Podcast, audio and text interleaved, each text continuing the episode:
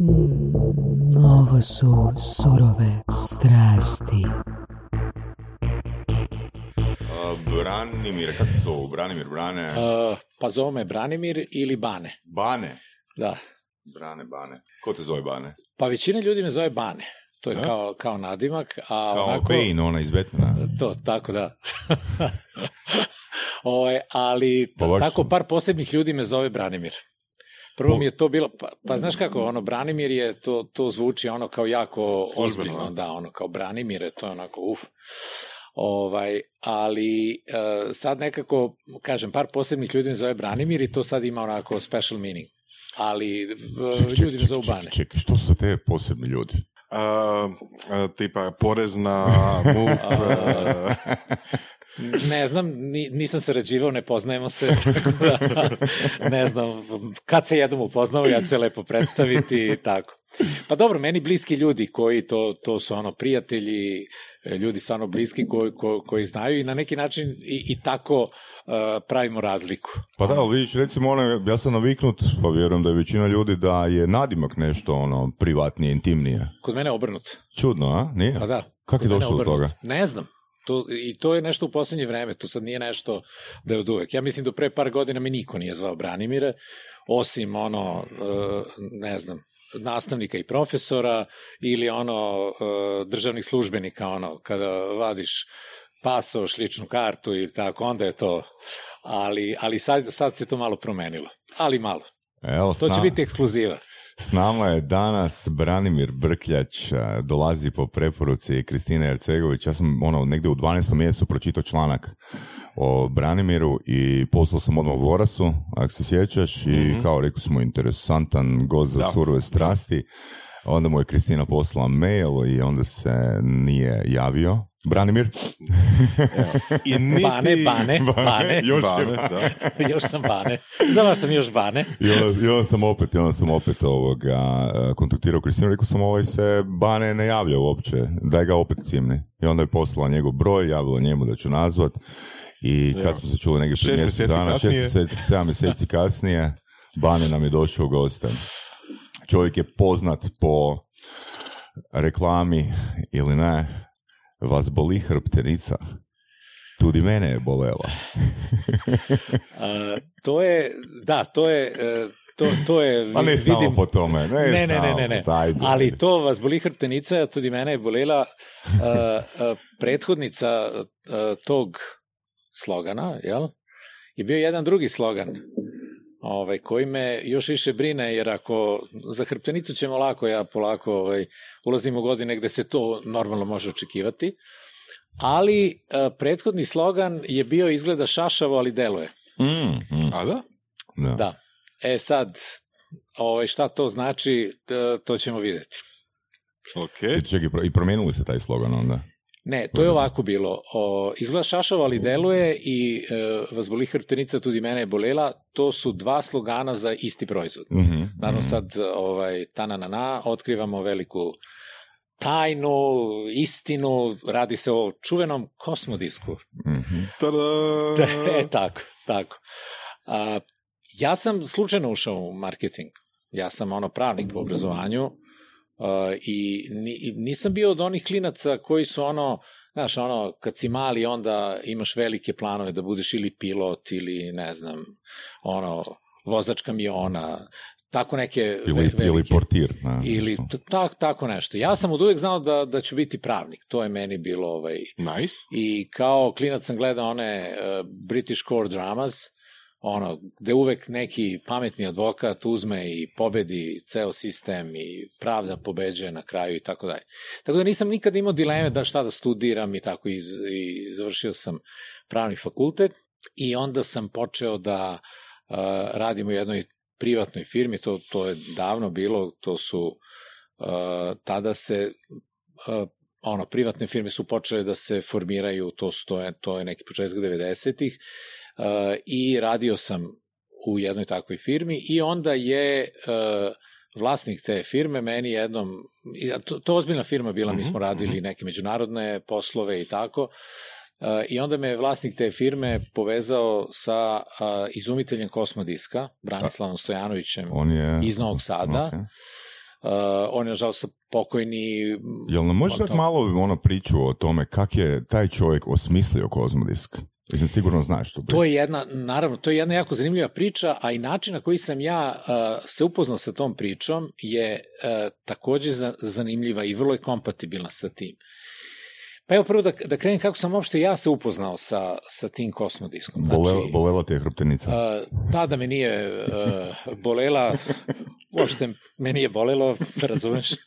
ovaj, uh, ja sam bio jako zadovoljan da sam radio u, u toj firmi, smo radili velike međunarodne ugovore uh, sa poljoprivrednim proizvodima, firma je bila u Novom Sadu, sam ja živeo i tako, i to su stvarno bili ozbiljni poslovi tada, i ja sam se već za par meseci odustao sam od one ideje da, da branim ovaj, na sudu, već sam, već sam i ovo Dobro. baš e, privredno pravo i biznis pravo me sve više zanimalo i mi smo stvarno bili vrlo uspešna firma u to vreme. To je početak onih reformi Ante Markovića, Mm. ka, kada je stvarno ta privatna inicijativa krenula i To biznis je e, krenuo. To se sjećam, a, gledao sam predavanje, prosto što te prekidam, a, kod Kristine kad si bio na biznis kafeu, pa si pa je ona super zanimljiva situacija kad te konobar pitao jel plaćaš u markama Da, ili da. u... Da, da, da, to, dinarima. to, to, tad, sa- tad sam Da. odlučio da odem ovaj, ispričaj, iz Srbije. To ću, to, to Da, ću ispričati, odmah. samo da napravim ovaj Da, uvod. može.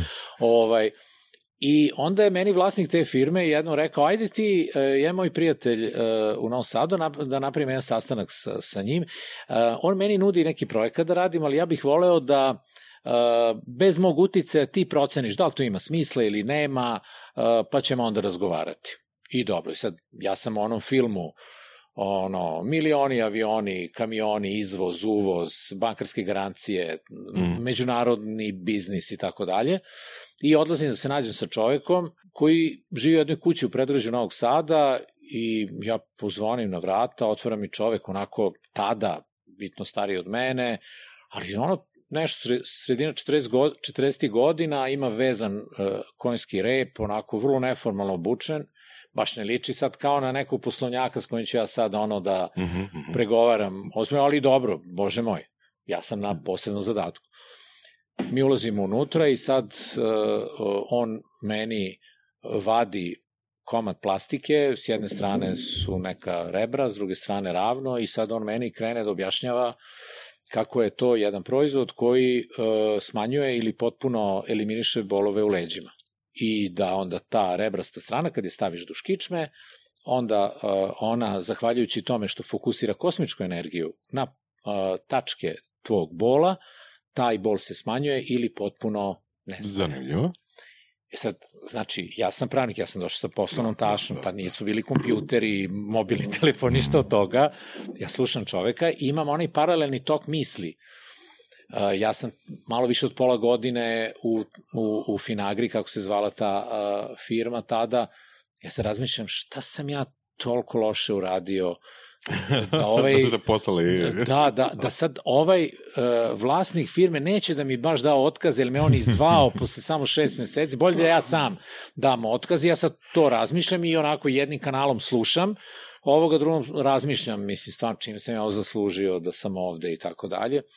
I tako taj razgovor teče, a inače čovek nije nikakav ono neki guru, nešto, on je ekonomista, radio je s- uh, u ono tadašnjim društvenim firmama, pa čak nešto i u državnim organima. On je jednom trenutku u svojim zrelim godinama odlučio da to sve odbaci, krenuo se bavi bioenergijom uh, i takvim temama i izumeo je između ostalog ta, taj proizvod. I dobro, okej, uh, ja nemam nikakav zaključak, ja ću sve to da saslušam i na kraju tog našeg razgovora on meni kaže, pa uh, ja ga pitam, pa kako to sad ide? Pa kaže, ne ide baš najbolje, ja sam mislim, pa naravno, kako to može da ide uopšte. I kaže, ali ljudi koji to uh, uzmu su vrlo zadovoljni. I kaže, evo da ti pokažem. I izvadi mi pisma. Mislim, Mhm. sad vam moram da objasnim, pismo je ono kad se piše rukom, pa staviš Da. u kovertu, Aha, pa aha. poštanska marka. Mislim, To je za, sluš, to za neke slušatelje. Za slušatelje koji će nas slušati za 10 Da. godina. ali ono daj dajte u ovim notes stavite ono šta je pismo, šta je razglednica, šta je poštanska marka, Da, to da. to sad malo malo Video manje objašnjenje. zna. E to to, da da da da, ono link. Da. Mislim, Tutorial link. kako otvoriti Da, da. nešto zove kuverta. Šta se radi kad dobiješ pismo? I uglavnom ja sam uh, počeo čitam ta pisma i to sad nije bilo veze sa ono mene leđane bole i tako. Tako, već je bilo ono, hvala vam što ste mi vratili život. Mm. E, pa onda neko drugo pismo. To što ja sad mogu sa unucima u šetnju, to nema cenu. Hvala vam puno. I sad, to, to uopšte nema veze, ono, bol, nije me bolelo i tako dalje. I ti čitajući to vidiš da, da to ljudi najiskrenije to Mhm. pišu. To, to je nešto što je onako potpuno drugačije. I ja kažem, o, ok, ajde, ja sad sledeći dan odem da se... I to, to je bio moj utisak to, tog dana. I sledeći dan ja se nađem sa ovim uh, gazdom mojim, jel, tako se kaže, jel? Mhm. u to vreme, privatne firme gazda, i ja kažem, ok, evo, to je to, ali, mislim, kakve mi veze imamo sa tim? Pa on kaže, gledaj, čovjek je tražio da, da mu malo pomognemo, ja finanski mogu da mu pomognem, ali on je meni rekao, džabe ti meni daš novac, ovo, ja ne znam kako se to s tim marketingom radi. Pa ja kažem, pa dobro, ali kakve ja veze sa marketingom? A jedan kratan period pre toga ja sam radio na uh, radio televiziji Novi Sad i bio sam u menadžmentu televizije. I onda on meni kaže, pa ti si radio na televiziji. Rekao, čovječe, ja sam radio na televiziji, ja sam radio u menadžmentu, nema veze s tom, sa, sa, sa tim marketingom. Kaže on, ma to je sve isto. E, to je sve isto, uh, je mene onda dovelo u situaciju da imam jedan proizvod bez ikakvog iskustva u marketingu i sad spletom nekih drugih okolnosti sam ja poznavao tada najbolju agenciju ovaj, ko, koja je radila na, na tim prostorima, koja je bila pod licencom Sači i Sači, ovaj, to su legendarni Ivan Stanković uh, uh, i ustaje legendarni Dragan Sakan i Ivan Stanković, koji su vodili tu agenciju i ja odem sa, sa tim ovaj, proizvodom i objasnim o čemu se radi. Oni su prvo mislili da sam ja u ozbiljnoj krizi, da sam propao i da moja karijera više nema smisla, jer sad sam počeo da se bavim i ovakvim stvarima, koliko si godina, ali... koliko si godina imao onda? Uh, tad sam imao, uh, to je bilo neke 91. Dakle, tad sam imao 28-9 godina. Mm. I, ovaj, uh, i oni, uh, to su mi kasnije, par godina kasnije su mi rekli, ajde mi ćemo to da uradimo kao iz prijateljskih razloga, jer budžet je bio bezbeđen. Mhm. To nije, nije ono učinite mi, ne. Mi plaćamo za to. I onda je uh, Sakanov taj slogan bio izgleda šašao, ali mene leđa ne bole. Ta, s tim se A. krenulo tada u, u Srbiji i uh, naravno ja sam kao iskusni marketinški stručnjak odbio taj slogan, rekao sam to na šta to liči, ja sam mislio da će biti nešto Znaš, ono kako u, u reklama ide nešto fancy, pa tako, kako izgleda šašao, mene leđa ne da. bole i to. A onda je on rekao, vidi, uh, kakav ti proizvod imaš? Imaš kao plastike. I ti kažeš da to rešava problem bola ljudima u leđima. Šta si ti pomislio kad si video taj proizvod? Pa rekao sam, pomislio sam da to nema veze. Mm. E tako će pomisliti svako ko to vidi. Mhm. Ali ako mu ti kažeš, da, izgleda šašavo, u pravu si, ali nije to bitno. Da. Bitno je da će ti pomoći ili ne i probi nema šta da izgubiš jer vraćaju novac, to je tad, tad je redko bilo taj money back guarantee, Mhm. ali je tad bilo. I ja, ono, dodatni budžet nisam imao, znači to je bilo to. I tako je krenula ta priča ovaj, sa Kosmodiskom. A, rekao si da si bio kod tog čovjeka a, i a, on ti je pokazao pisma. A, znači, obzirom da je to imalo takav efekt, da su to bile toliko konkretne priče, a, kako to da se njemu word of mouthom nije posao proširio? To je odlično pitanje, ali nije zato što tada nije post, nisu postojale te vrste platformi preko koga je taj word of mouth mogao da se, da se raširi. Pa dobro, jedna baka sigurno zna još deset drugih baka. Ja, ali da na A, tisuću. Da, da. istina, istina. Ali Ne, je puno to- veći je efekt uh, word of moutha nego društvene mreže. Uh, uh, to vidno? jeste, to jeste, ali uh, mislim možemo U smislu kasnije, kasnije na tome, konverzije. mi možemo kasnije o tome govoriti ovaj sa jednom drugom tezom zašto uh, je ta za, zašto ti danas imaš word of mouth ali praktično na kao kao Mhm, masovnu Tako je, platformu da, da. jer je to to omogućilo. Mislim, teško je tada bilo doći do uh, tih bakica. Uh, ono što je uh, on radio pre toga bilo je oglašavanje ovim čudnim uh, novinama tipa Treće oko, Mm. Tajne, znaš, to je ono kao onostrano, gde su bili ovi horoskopđije i Tamo to ne izgleda šašavo. Tamo je to najnormalnije, ali tamo onako to, to nije bitno. Mm. Ovaj. I e, kako smo mi u stvari i napravili taj, da, da je to krenulo kao word of mouth. Ok, imao si ti reklamu, ali šta je bio problem? Mi smo krenuli sa tom reklamom 30 sekundi i ljudi su zvali na taj telefon ko, koji je bio i razgovor sa našim operaterima, mislim operaterima, bio je jedan dečko i ja, toliko o tome, Mm. koliko je to jel, bilo. Ovaj, je bilo, e, e, ono za leđa, ovaj, a taj čaj, kako se to kuva? Onda drugi lik, ono kao, a, je se ta krema maže dva put dnevno ili tri put dnevno? I šta si ti uradio? Ti si ljudima rekao, imamo nešto što pomaže za uklanjanje bola u leđima, ali ti nigde nisi, izgleda šašavo, tako Mm. nemoj se uplašite, ali nigde ti nisi mogao da objasniš šta je to. Jer ljudi su videli, ali sad ti zamisli, bez prethodnog znanja ti vidiš neki komad plastike nekom visi preko leđa, kako to veze ima. Mm. I tu je onda, uh, smo mi ukapirali u stvari da, ok, postoji potencijalno tržište, ali ljudi ne znaju Mhm. šta je. I tu je došlo do jedne ideje da se organizuje prezentacija tog proizvoda. I onda smo mi počeli prvo u Novom Sadu, pa onda u Beogradu, da radimo prezentacije uh, tog uh, proizvoda Tipan po uživo. kom modelu? Znaš po kom modelu? Mi uh, smo zakupili što je radio bio najjeftiniji medij, Mhm. mi zakupimo oglase na radio, u Novom Sadu, Beogradu kažemo dana tog i tog, tamo i tamo, održat će se prezentacija kosmodiska, proizvoda za uklanjanje bolova u leđima, izgleda šaša, lidelo i tako dalje. Plaćamo večeru i to? A, e, To nije bilo, ništa nismo obećavali, ali sve smo bili spremni. Da. I onda su dolazi, pazi, nije to bilo puno ljudi. E tu sad dođe ono, ono što ti govoriš, tu sad dođe, ne znam, 20, 30, 40 ljudi, jer to su lokalne radio stanice, nije to sad neka Mhm. slušnost, ne mogu da kažem da je bila navala. Ali šta se onda dogodi?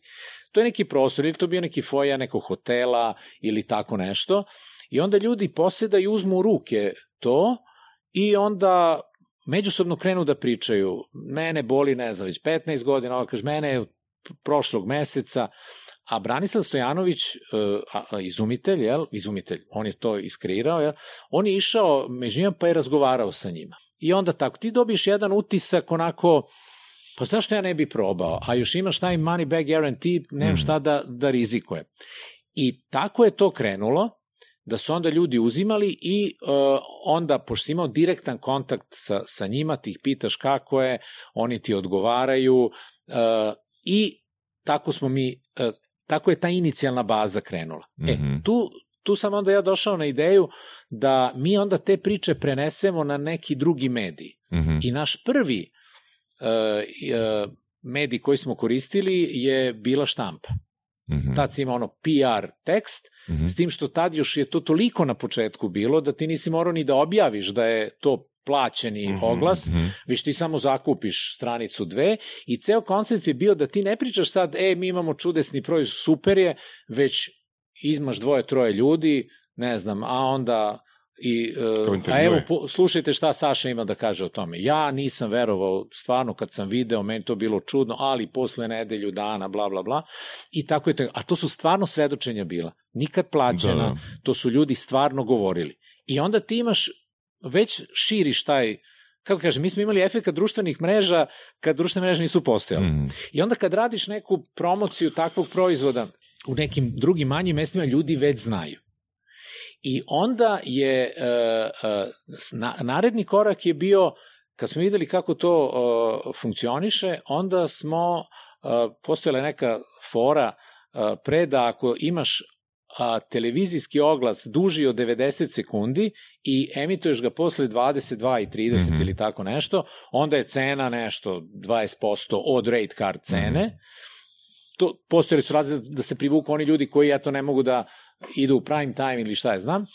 I onda smo mi na tim promocijama počeli da snimamo izjave zadovoljnih Aha, aha, korisnika aha. i da ih pakujemo u, u to, to se tad zvalo TV reportaža. Mhm. Tako da smo taj format onda prilagodili ovaj, i televizijskom mediju i tako je to krenulo. E sad, paralelno sa tom pričom, moj jedan dobar prijatelj iz, iz prethodne još faze je bio Slovenac, jedan Sandi Češko, mi smo ostali u, u kontaktu i uh, ono i, kad više nismo jedno vreme smo radili zajedno u Beogradu i onda je on se vratio u Sloveniju, ja se vratio u Vojvodinu i uh, ali ostali smo u kontaktu, on je bio u svom nekom poslu. Ja mu pričam, vidi, ja radim to i to, on kaže ej, ne se brukaš, ajde vidimo, možda mi možemo neko predstavništvo firme da otvorimo, bla, bla, rekao, e, vidi, meni je super, aj ti probaj ovo. I onda je on ja sam još živeo u, u Novom Sadu, onda je on krenuo nešto tesno da radi u Sloveniji, Što tesno? uh, konkretno? pa da, da proba. Ja ga ubeđujem da je to u redu, nije verovao. Isto kao što ja nisam verovao na Na sebi da početku. proba. Ne na sebi, da, proba, da, a, da, prodaje, proba na da tržištu, da, da, da prode. Mi sad tu govorimo već neka 92. Jel to, jel to, oprosti što te prekidam, jel to bila direktna prodaja na početku? o, o, o, direktno, od Da, početka. m, ok. Pa zato što, mislim, koga si ti mogu da ubediš Znači, u nekoj trgovini, da. kaže, vidi, ja imam ovo. Ali znači, još, još, samo jedan komentar da dam, da ne, da ne idemo Da. malo prebrzo, jer mislim da su ovo fakat vredne informacije. Uh, ne bih htio da, da propustimo Mhm. nešto što je ključno. Uh, priča s kozmodiskom, sad ono ne ulazimo u to uh, da li kozmodisk ima znanstveni dokaza da funkcionira ili ne, uh, za određenu populaciju funkcionira. Uh, poanta je u tome da ako imaš proizvod koji funkcionira, jednostavno ako si ti ekspert koji si razvio taj proizvod, um, ono, to ne znači nužno ništa. Čak i ako imaš svjedočanstva, čak i ako imaš svjedočanstva, ono, hrpetine ljudi, ako to nisu hubovi koji će lako tu priču proširiti dalje, ono, nećeš uspjeti. Znači, Tako ti je. zapravo trebaš osobu ili platformu, ono, danas, kroz koju će ono, ta, taj vrhunski, mislim, vrhunski proizvod, ono, po koji će proizvod koji je dobar doći do publike za koji je dobar, na? Tako je. Znači, bez tebe, bez, bez vas, bez vašeg eh, pristupa, ono, Kozmodis ne bi uopće niti postojao, bez obzira na učinkovitost. Uh, ta, tačno tako. On je, on je bio, mislim, uh, Sači koji je radio prvu kampanju, on nije hteo se upušta u to, jer i oni su ono kao, pa čekaj, to je neko nadri lekarstvo, što čemu se tu radi. Oni su dali na testiranje na institut uh, za rehabilitaciju, to je zvanična institucija u, u Beogradu, bila i jedna profesorka je radila istraživanje i ona je uh, uh, na uzorku svojih pacijenata i ona je rekla, ja nemam stručno objašnjenje kako to radi, ali ja uh, mogu da potvrdim Mm. da to radi. I Da. ona je čak uh, pristala da da i zvaničnu izjavu, čak za promotivne potrebe, da, da to ovaj uh, radi. To je uradila. Da. Samo, samo k- još jedna, jedna stvar, ono, ja recimo svojim klijentima koji se isto žele ono, to, otvoriti firme, znam reći, nije bitno ono što znaš, nego bitno je koliko si novca uložio u marketing. Ako si u edukaciju uložio ono, ajmo reći 50.000 kuna puta 10 barem trebaš uložiti u marketing. I to je, vjerujem, Pa uh, jeste, jeste. Bez ove finansijske inicijalne uh, inekcije koju je vlasnik te firme za koju sam ja radio, Dušan Mić, ovaj, dao, ne bi, ne bi mi to opšte mogli, mi ne bi imali ni, Mm. ni toliko budžeta. Uh, e sad, to je već neki, neka success story koja je tu počela, to je sad sasvim izvesno bilo da to uh, funkcioniše. Moj kolega u Sloveniji takođe nije mogao ni da krene u prodaju bez da dobije neku potvrdu ovaj, uh, u Sloveniji da to radi. Pa je rađeno još jedno istraživanje u Sloveniji u kliničkom centru, gde profesor uh, koji je radio to istraživanje isto rekao ja nemam naučno objašnjenje kako to radi, ali ja mogu da potvrdim da radi. Na potpuno, dakle, drugoj ciljnoj grupi, njegova pretpostavka, ali to nije mogo da dokaže, jeste da, da, da postoji i neki element placebo efekta, Da, da. da ti kada, ka, kada to to imaš, pojaviti se to. Međutim, bila je i neka druga stvar, da uh, vrhoviti kosmodiska blagu masažu rade duš kičmene, kičmenog stuba i onda to relaksira te mišiće i tako dalje. Ali zašto je ta priča u stvari suštinska? Ne, e, e, e, priča je ugrađena u proizvod. Što je jako bitno jer danas ako hoćete bilo šta komunicirati, vi morate komunicirati priču, a ne benefite proizvoda. To sad mogu da kažem posle, ne znam, 30 Koja je godina, razlika? ali to je, to je ključna stvar. Pa evo koja je razlika. Prvo sam da objasnim na to kako priča funkcioniše na, na, na kosmodisku. Uh, za bol u leđima se svašta nudi, od tableta, krema, šta god hoćeš. Ovo ljudi ne ver, i, i onda ljudi pa, pa sigurno ima krema, ima Da. pilule, a ovde ljudi u principu ne veruju. Ti gledaš nešto čudno i onda najbolje što možeš da dobiješ, pa ajde probam, nemam šta da izgubim, jer nema negativnih efekata. Ali kad ja čujem tvoju priču, njegovu priču, pa čekaj, ima nešto tu. I tako da je to integrisana priča u sam proizvod. I tačno, taj market, to nije bio klasičan marketing, znaš, mogli smo i da damo billboarde, pa ništa od toga ne bi bilo. Mm. To je potpuno za ono vreme bio novi tip marketinga koji se za, tako trad, za takvu vrstu proizvoda uopšte uh, nije upotrebljavao. Ali to je odredilo ceo moj posle uh, profesionalni put Od u pravnika do komunikacijskog stručnjaka Tako. i marketinškog stručnjaka. Tako da, da, da je onda to bilo. I sad dolazi taj moment, uh, uh, znači 92. se to počelo u Sloveniji, prodavati paralelno, mi smo to radili u uh, Srbiji, Uh, Studij Moderna je tad radila to u Sloveniji, tako je osnovana 92. godine. A, proizvodnja je bila vjerojatno u Srbiji? Uh, ili- u Srbiji, Srbiji, da. E sad, onda dolazi uh, jedan period, i tu dolazimo do ove Kristinine priče, ja radim taj svoj posao u, u zemlji u kojoj tada živim, kreće hiperinflacija, uh, a ti radiš distance selling. Znači, ja tebi pošaljem proizvod, ti mi platiš, ja dobijem novac za, ne znam, nedelju dana i tako dalje, Mm, a inflacija se meri na sat. Hmm. I mi smo morali ukinuti taj način prodaje i prodavali smo samo kroz promocije i pravili smo bukvalno turneju po Srbiji, po većim, manjim mestima, jer ti tog trenutka što uh, naplatiš, to ti je to. To je prihod. Ti ne možeš, ja ne mogu danas da ti pošlim, ti meni sutra platiš, jer, jer ta, ta vrednost se, se potpuno izgubi. Mhm. I tu dolazi stvarno taj moment, ali ja, a znaš ono, čovjek stalno živi u iluzi, pa proći će, pa ne može to za uvek, pa ne znam šta, ovaj, i ja se sve to nešto nadam, ja sam samo u tome. I onda jedan dan sam bio s prijateljima na ručku u Novom Sadu i to je ta legendarna scena, dolazi konobar, mi naručujemo šta ćemo da, da pojedemo i on pita, jel plaćate u dinarima ili u markama? I ja gledam, nemam pojma na kraju, ne. A ako plaćate u dinarima, plaćate sad kad ste naručili, a ako u markama, onda možete i kad pojedete. Da. I ti u tom trenutku shvatiš, to je taj moment, moment of truth. Nema ovde više. Ja istog dana zovem Sandija u Ljubljanu i kažem, gledaj, ja ću sutra da sednem i sa Duškom i sa Brankom, da mi popričamo o tome, oni ljudi su isto svesni situacije, ja mogu da se dogovorim oko toga da, mi, da ja uzem licencu za Kosmodisk i ovaj, evo, ako si ti ok, ja, ja ću da dođem. Kažemo, vidi, imamo za tri meseca da krenemo, ako radi, idemo dalje, ako ne, fair enough, i tako sam ja onda... To su ti momenti u životu, ja, ja se toga sećam. 8. maj 93. Preko Mađarske u Sloveniji. Mm. I tu onda počinje drugi čin. Ovo je bio prvi čin. Kako je pravnik postao, počeo, počeo se bavi marketingom. Ja tad još nisam znao da, gde, da, gde, da, gde je da. moja karijera. Eto. Ajde, ono, baš uh, fantastična priča, baš fantastična priča. A, Studio Moderna je znači drugi. A, Dru, uh, Studio Moderna je druga faza, ona je uh, osnovana uh, sa ciljem prodaje kosmodiska. hm. Uh, I onda uh, sam se ja pridružio kao partner u kompaniji uh, i mi smo to onda radili uh, u Sloveniji. Uh, te se nešto pitaš? Da, da, htio sam pitati, jel se može sjećati koje su bile marže? Mislim, nakon inflacije na Kozmodisk. Uh, pa da ti kažem, to sad stvarno ne, ne znam koje Aha. su to. Uh, uglavnom, velika stvar u, u Sloveniji je ta cena kosmijska bila uh, uh, bitno viša, mm. Jer su i troškovi, ne, ne zato što sad se, ne sećam toga, već ono je stvarno bilo od, od danas do, do sutra. Da. Znaš, ono, ti ne, koliko ti košta neki medij, šta te košta, mm. je bukvalno ono da, da si mogao da preživiš, to je bila ta ideja. A ovde već si pravio neki biznis model u kome smo iste metode primenjivali, znači PR tekstovi u novinama, to neko oglašavanje na televiziji sa tom pričom, onda uh, je vrlo brzo došlo uh, do, danas bi se to zvalo newsletter, Mhm. gde smo mi u stvari na adrese ko, Mhm. kupaca Kosmodiska slali nove informacije, je nova direct mail. svedočenja, direct mail. Mm. Tako, ali smo baš u formi nekog časopisa to slali. Ali postojećim da korisnicima, oni koji su već Postojećim da. i onda smo im njima nudili ako preporuče uh, Kosmodisk, onda smo čak njima davali i 20% nekog rabata za sve one, 20 20% nagrade za sve one koji ne vrate Kosmodisk. Tako da se tu počela stvarati stvarno ta community. Ovaj.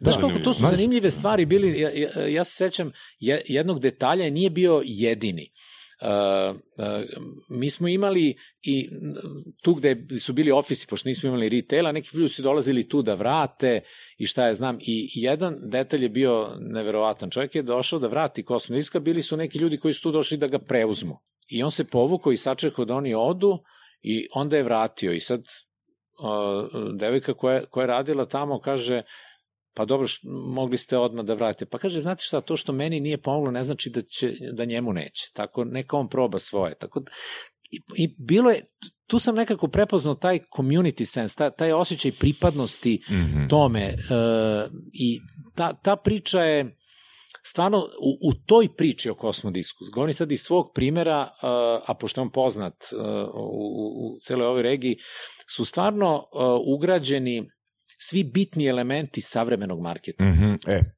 da, dakle, da li si ti onda bio inovator u tome ili si to radio u, u suradnji s, s marketičkom agencijom cijelo vrijeme? Uh, uh, uh, Kako si učio to? Uh, pa, iz iskustva. Bukvalno ono... Uh, Ajmo i- probat. Iz tog, is, a, ajmo probat to, ne ide, ajmo probat dalje, jer marketinške agencije uh, nisu bile naš pravi partner u tom trenutku, zato što su, to je vreme još uvek tradicionalnog marketinškog modela i tradicionalnih medija.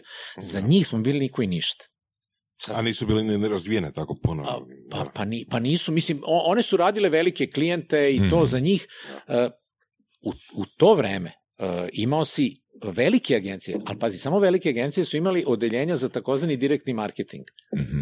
Znaš kako se to u njihovom žargonu zvalo i to imaš i u knjigama i tako. Below the line.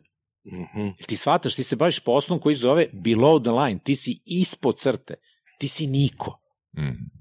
Eto, to je, to, je, to je bio direktni marketing, to je bilo nešto neozbiljno. A direktni marketing u osnovi ima direktnu komunikaciju sa individualiziranim kupcem. Ja znam tvoje ime, prezime i adresu, ako ništa drugo, i znam šta si kupio. A, a ono je bilo pray and spray model.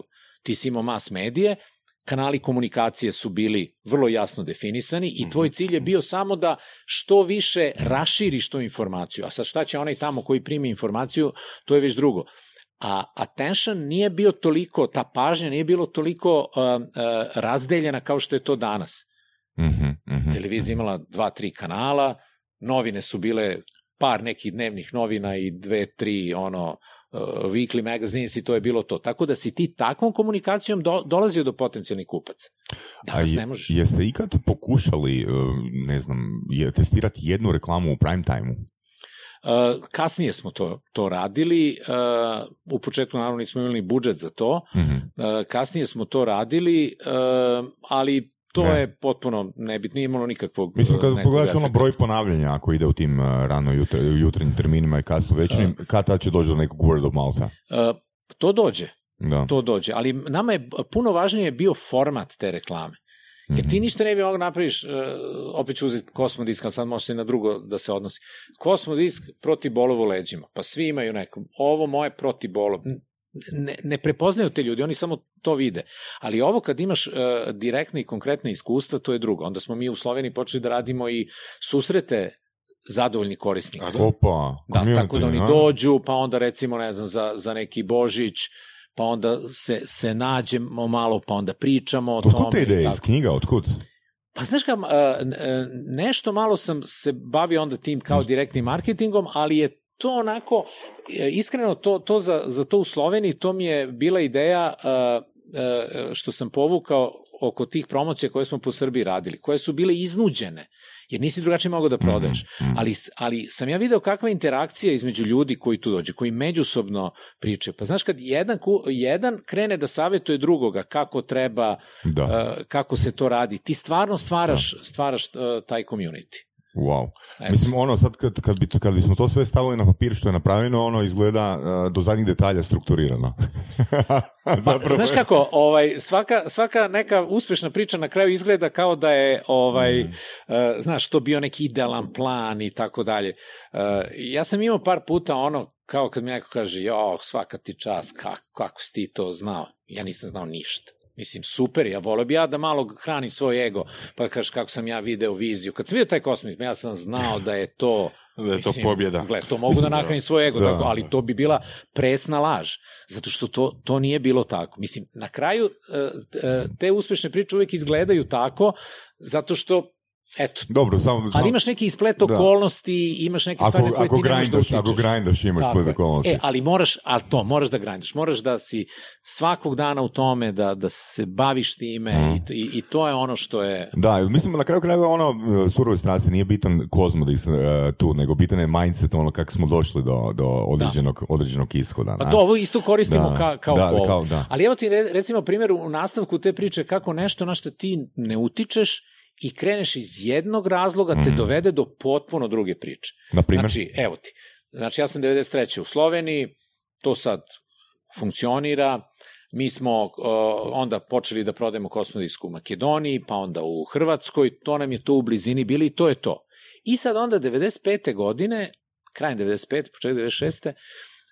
dolazi prva strana televizija u Sloveniji. I dan danas postojeći Pop TV. Mhm, mhm.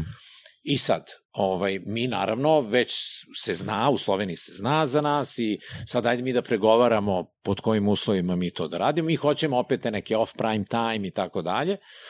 I ja idem da se nađem sa čovjekom koji je njihov sales direktor, koji je Amerikanac, koji radi u jednoj manjoj televiziji u Houstonu, koji je tu došao, je to, i ja mu objašnjam šta je proizvod, on vidi taj spot, on kaže, to je dobro, ovaj, that's DRTV, ja se pravim da znam šta je, nemam pojma, ovaj, e, i kaže, razumem, e, evo, dobit ćete, ja tražim tipa neka dva termina nedeljno, Mhm, To je mhm. On kaže, nemam problema, evo dobit ćete svakoga dana, tri puta šest minuta, prepodnevno, rano popodnevno i kasno večernji termin. I ovako gledam, i daj mi cenu nenormalno nisku. Mhm. Neko, ne, ne, ne, ja dva nedeljno. Ne, ako hoćete po toj ceni morate ovo uzeti. I onda mi objašnjava tu politiku strippinga, on, i onako niko neće da mu uzme taj termin ujutru, Mhm, mhm. ali on neće da razmišlja više o tome. Aha, on meni da aha. taj termin i čao, zaboravio je, ali mi da super ugodnu cenu i dobro. I to je takva cena bila da je prosto ne možeš da je odbiješ. A ne možeš baš sad 18 minuta ili 20 minuta dnevno šivaš jedan proizvod. I tu onda umeđu vremenu skapiram ja šta je DRTV, to je zvanična, stručna verzija za televizijsku prodaju. Direct Response Mhm, Television, mhm. DRTV ili TV Shopping. Mi smo imali neke kontakte kao Studio Moderna u Sloveniji sa uh, nekim firma za teleshopping jer smo hteli preko njih da Cosmodis prodamo u zapadnu Evropu ili Ameriku, pa su oni zbog tih health related claims to uh, nisu gled... Ni, uh, zakonodavstvo je drugačije bilo. I tu dođemo, evo, i tu onda smislimo mi sledeću da je cena je toliko dobra da mi možemo ekstra profit da napravimo na prodaj Kosmodiska i sad ćemo mi uzeti neke proizvode za taj teleshopping, u koji mi nismo nešto verovali, Mhm. da pokrijemo makar troškove tog Da, da, oglašavanja. da, da, da. I uzmemo dva, tri proizvoda da probamo, neki jastuk je bio, to se sećam, i neka krema za čišćenje mrlja i neki tiganj. E, tri proizvoda. Ko je to biro? A, pa vidite, uh, učestvovao sam u tome, ovaj, ali bilo je Ono... Jesi spavao 7 dana? Ili ima tvoj success story s jastukom? vidi, neću komentirati. I uglavnom to je bila ideja da mi krenemo da to pokrijemo troškove, a onda će Kosmodis da bude. Međutim, šta se dogodi? Mi krenemo sa tim, prvo, prvo teleshopping iskustvo u Sloveniji, ljudi krenu da zovu i mi ne možemo, nemamo dovoljne količine. Onda krenemo to da kupujemo i tako je nastao Top Shop. To je rodno mesto Top Shop. I kad smo mi videli ovaj, e, kako to ide, mi promenim, mislim, transformišemo biznis model i onda krenemo, krenemo sa tim. I sad, pošto je to bila, sad se dva elementa događaju. To je bila američka televizija, nova, popularna, onda uh, i televizija Slovenije pristane da, da mi možemo to da radimo i tako dalje. A pošto je to kompanija CME radila, Central Media Enterprises, oni su uh, krenuli generalno u uh, osvajanje istočne i srednje Evrope. Ne zaboravite, to je, govorimo o svega 5-6 godina posle pada Berlinskog zida, gde je istočna i srednja Evropa još uvek ono tabula raza, to je tek prostor koji, u koji ulazi zapadni kapital, koji kreće da se, da se menja iz onog sovjetskog modela. Da, da, da. I ovaj CMI je, u, o, o, Slovenija im nije bila prva država, oni su već imali svoju televiziju u Češkoj, uh, imali su u Mađarskoj, to, po, posle su, su to zatvorili, bila je Češka, Slovačka, uh, Rumunija. I sad, kad smo mi, kad je to tako krenulo, ovaj, s druge strane to su američke kompanije koje se bave televizijskom prodajom, a TV shopping, taj moderni je relativno uh, nova stvar bila. Ona je krenula 80. godina prošlog veka u Americi kada se počela razvila kablovska televizija. I kablovske televizije nisu imali ono ograničenja koliko reklama Mhm, po mhm, satu možeš da mhm. imaš i onda su oni napravili ta- taj format. Ali za te kompanije Evropa, to je bila Engleska, Francuska, Nemačka, to je to. Istočna Evropa nisu razmišljali. Da, nije na karti. I uh, onda je bila, a mi smo sada već došli u situaciju da sa tim uh, proizvodima koje imamo možemo da idemo i u te zemlje. Olakšano nam je bilo da dobijemo prava za proizvode, Jer ovaj kaže, a, a srednja istočna Evropa, ma može, nema problema, nema veze. A ovaj naš Amerikanac iz Slovenije, ako ona zove svog kolegu u Poljsku ili Češku ili Slovačku, mm -hmm. ej, mi imamo dobrog partnera s kojima radimo, evo vidite, možda možete se nađete, jer sad ti možda zamisliš da neko iz Slovenije, neke 95. 6. dođe u Češku i kaže, e, mi ćemo sad TV prodaja. Da. Ćao. ovaj, tako da smo mi onda tako ušli u, ovaj, uh, počeli u neke zemlje srednje i istočne Evrope. Tako je Top Shop počeo se uh, širi. Bile su kompanije koje se bavili TV prodajom. Zapadne kompanije koje su otvarale firme tu, ali oni su imali sledeći biznis model. Nađu neke ljude koji će da ulože neku, neki novac za, za kupovinu medijskog prostora, a proizvode koje oni naruče, oni njima šalju da li Amsterdam, da li Berlin i tako dalje, onda oni šalju proizvode odatle ovaj, kupcima u mm. istočnu Evropu, što je trajalo tri nedelje, mesec dana, znam to mm. nezamislivo danas, ali mm. toliko je to trajalo. A mi toga u Sloveniji nismo imali, mi smo imali svoj call center i mi gde god smo otišli, Mađarska, Češka, Slovačka na početku, mi smo otvarali sobstvene call centre. To je e, finansijski bilo mnogo da, zahtevnije, da. ali si imao direktan kontakt sa kupcem i proizvod je dolazio brzo i tako dalje. I tako da smo mi u tom periodu onda kao studio Moderna uspeli, zahvaljujući eto tom kontekstu, znači to je opet nešto na što ti ne možeš da utičeš. Jedna američka kompanija kreće da se širi, njima smo mi nebitni, ali imaju pouzdanog partnera za kupovinu nekih off-prime time, to njima nije bitno za uspeh. Kompanije koje imaju proizvod, Istočna Evropa, uzmi, da, da, da, da. znaš, ono, ne brinemo. I to je taj bio prvi period kada, da. kada je Topshop uspeo da se izvan granica sam, same uh, ove regije proširi u, na srednju istočnu Evropu. Ali to je super, to je zapravo prilika koju ste prepoznali, koju ste oni iskoristili i onda ste s tim išli dalje. Ali ne bi uopće prepoznali tu priliku da niste imali sa kozmodiskom cijelo iskustvo, tako, ali, iskustvo u međunarodnom. Tako je. Ali još jedna bitna stvar, znači mi danas ono možda malo previše pričamo o a, poslovnom planu, ono, razvoju strategije unapred, ono, znaj kje će biti ono u fazi 1, 2, 3, 4, a kad grindaš, ono, stvari se počnu same, uh, mislim naravno, vjerujući proizvod uh, i poduzimaš određene akcije i nove stvari se počinju otvarati ono potencijalno same od sebe. Tako je. Tako. Da. I to je, uh, moje iskustvo je ono, s jedne strane treba budeš uporan i da te neki neuspeh na početku ne obeshrabri da nastaviš.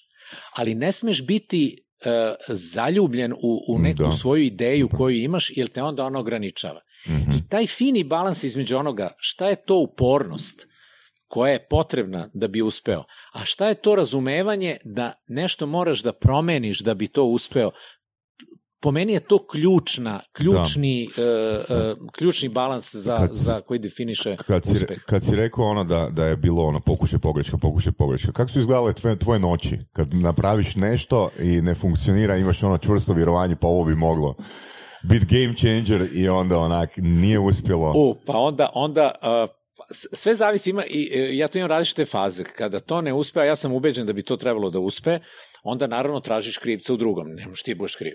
Tamo posle, onda je neko je zezno, znaš, onaj tamo nije dobro ovo uradio i tako dalje. Onda kad shvatiš da to nije to, onda ja, ja imam deep, ono, čisti, to što ti misliš to je bez veze, ti misliš da nešto znaš, nemaš pojma, ostavi se ti ovoga, mani se, tvoje vreme prošlo i onda upadnem u, u tu frku, mislim, kako kažem, ja imam stvarno, evo sad to, ono kaže, da kažem da ostane među nama. Ovaj, I imam te ups and downs, ali ono, ne znam, neki put se prilagodiš, neki put i neko drugi pomogne, daj, ajde, pa nema veze, idemo dalje. Znaš, ta, tako da to je, to, to, to je neki put. Ali je to bilo jedno, govorim sad o, o toj fazi, ka, jer posle dolazi sledeća, E, ta neka faza entuzijazma i nekog opšteg optimizma ko, koji, e, koji je postojao, govorim sad stvarno za ceo taj region srednje i istočne Evrope, gde, se, gde su ljudi stvarno počeli da žive bolje, to su videli, da osjećaju i tako dalje. To je jako, jako pozitivno uticalo generalno na, na, na sve biznise, a ono, kažem ti, kad ti kreneš uh, iz, uh, od jednog proizvoda banalnog, možda iz jedne male Slovenije i kad krene to da se onda širi, onda, znaš, prosto i ne veruješ da, da, da se to dešava. Da, da, ono, znači, uspjeh ishodi nadmaši očekivanja, a?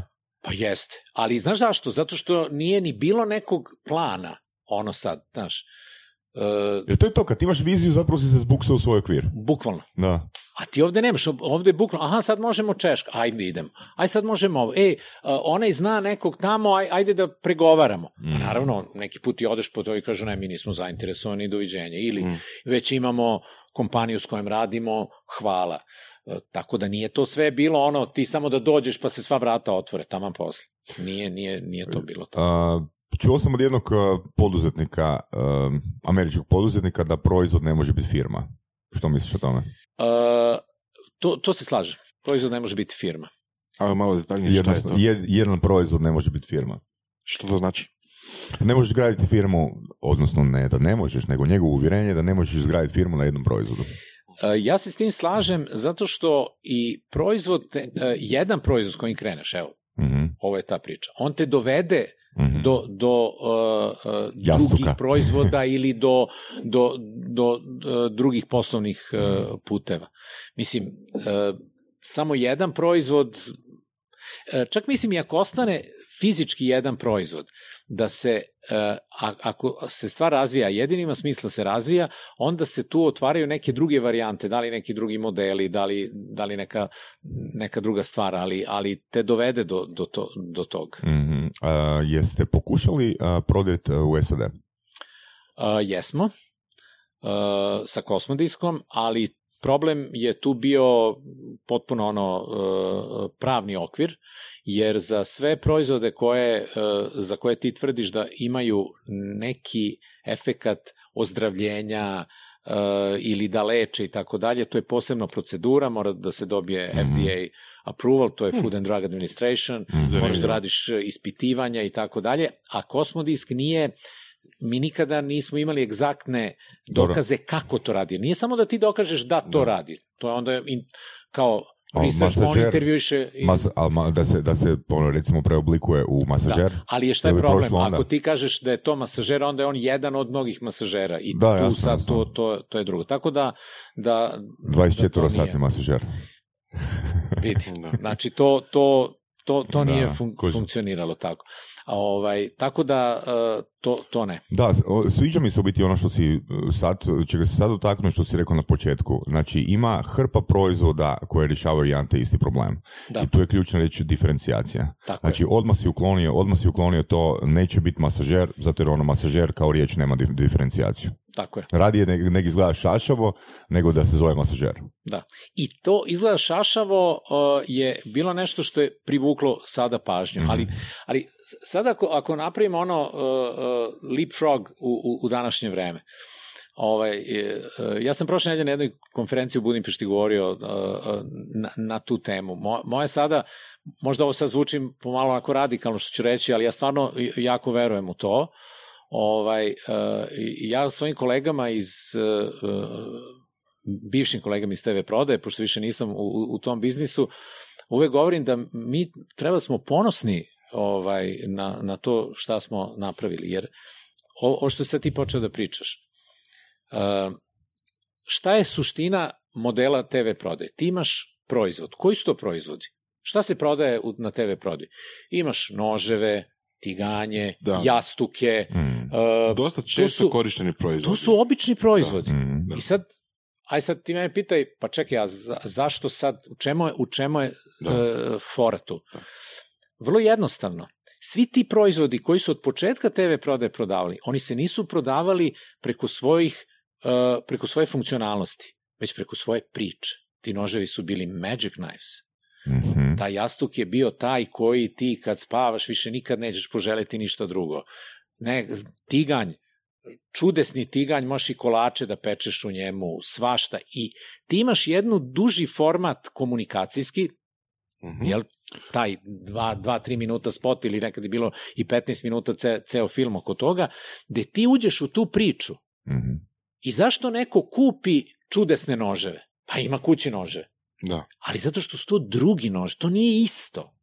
To je potpuno nešto drugo. Jeste radili kad profiliranje tih kupaca, da li je, mislim, evo recimo noževi ili tako nešto, može otići u trgovinu, kupiti noževe ili može naručiti noževe preko Top Shopa. Znači, ono, više manje nož je nož. Ja. Tako je. Ali da li onda ima neka ono, posebna grupa ljudi, ne znam, tipa koji su doma, koji više gledaju televiziju, a, koji, ne znam, ono, šta ja znam, ne izlaze van, pa, e, mislim, mogu sam se sam nadovezati na to. Da, da. Ja kad sam bio klinac, mislim da treći, četvrti razred osnovne škole, e, ono, počet 92. Uh, kod nas je bilo popularno reći da ti imaš doma persil, zato jer persil se vidio na televiziji. Na televiziji, da. Da, da. Okay. da, da. Znači, ti si, ti si zapravo ono, imaš doma neki Tako brand. As seen on TV. Tako je. Da. I, to je I to je isti efekt, tako da, da se taj deo onoga, za, zašto ti imao doma persil, preneo i na ovo to su nože, oni na televiziji, jer u mhm, principu mm -hmm. na televiziji se nisu reklamirali noževi ili tiga, mislim, na televiziji u tom nema prevara, na televiziji nema prevara. To, da. to je to. Prije, prije. Pre, da. pre, sad je, sad je da, druga priča. A, I onda si ti imao taj neki osjećaj te ekskluzive, a si ti kupovao tu priču, ti noževi, tiganji, prodavao neki poznati kuvar koji je to, ako on upotrebljava, pa ja to kad radim, ja sam isto kao on. Mislim, klasičan, da, da, da. klasičan mes. Znači, to je, to je bila ovaj, uh, TV prode. Kako se danas prodaju proizvodi? Prodaju se preko priče. Kampanja Nike-a koja je sad dobila nagradu u Kanu, nije da, da patike Nike ili oprema je, je naj, najbolja, već e, Kopernik kleči kad se intonira američka himna i to je priča. Koja je nova kampanja Žileta? za pravog muškarca koji će da zaštiti ženu, dete. Nema funkcionalnosti mm. šta taj žilet radi. Isto kao što se proizvodi iz TV prodaje tada prodavali. Da li bi smo onda mogli reći da negdje u srži naših odluka za kupovinom je želja za statusom? Uh, to je jedan, pa naravno, to je jedan od e, elemenata, ali uh, Mislim, ja, bi, ono... ja bih preciznije rekao, to je ta potreba za pripadanjem.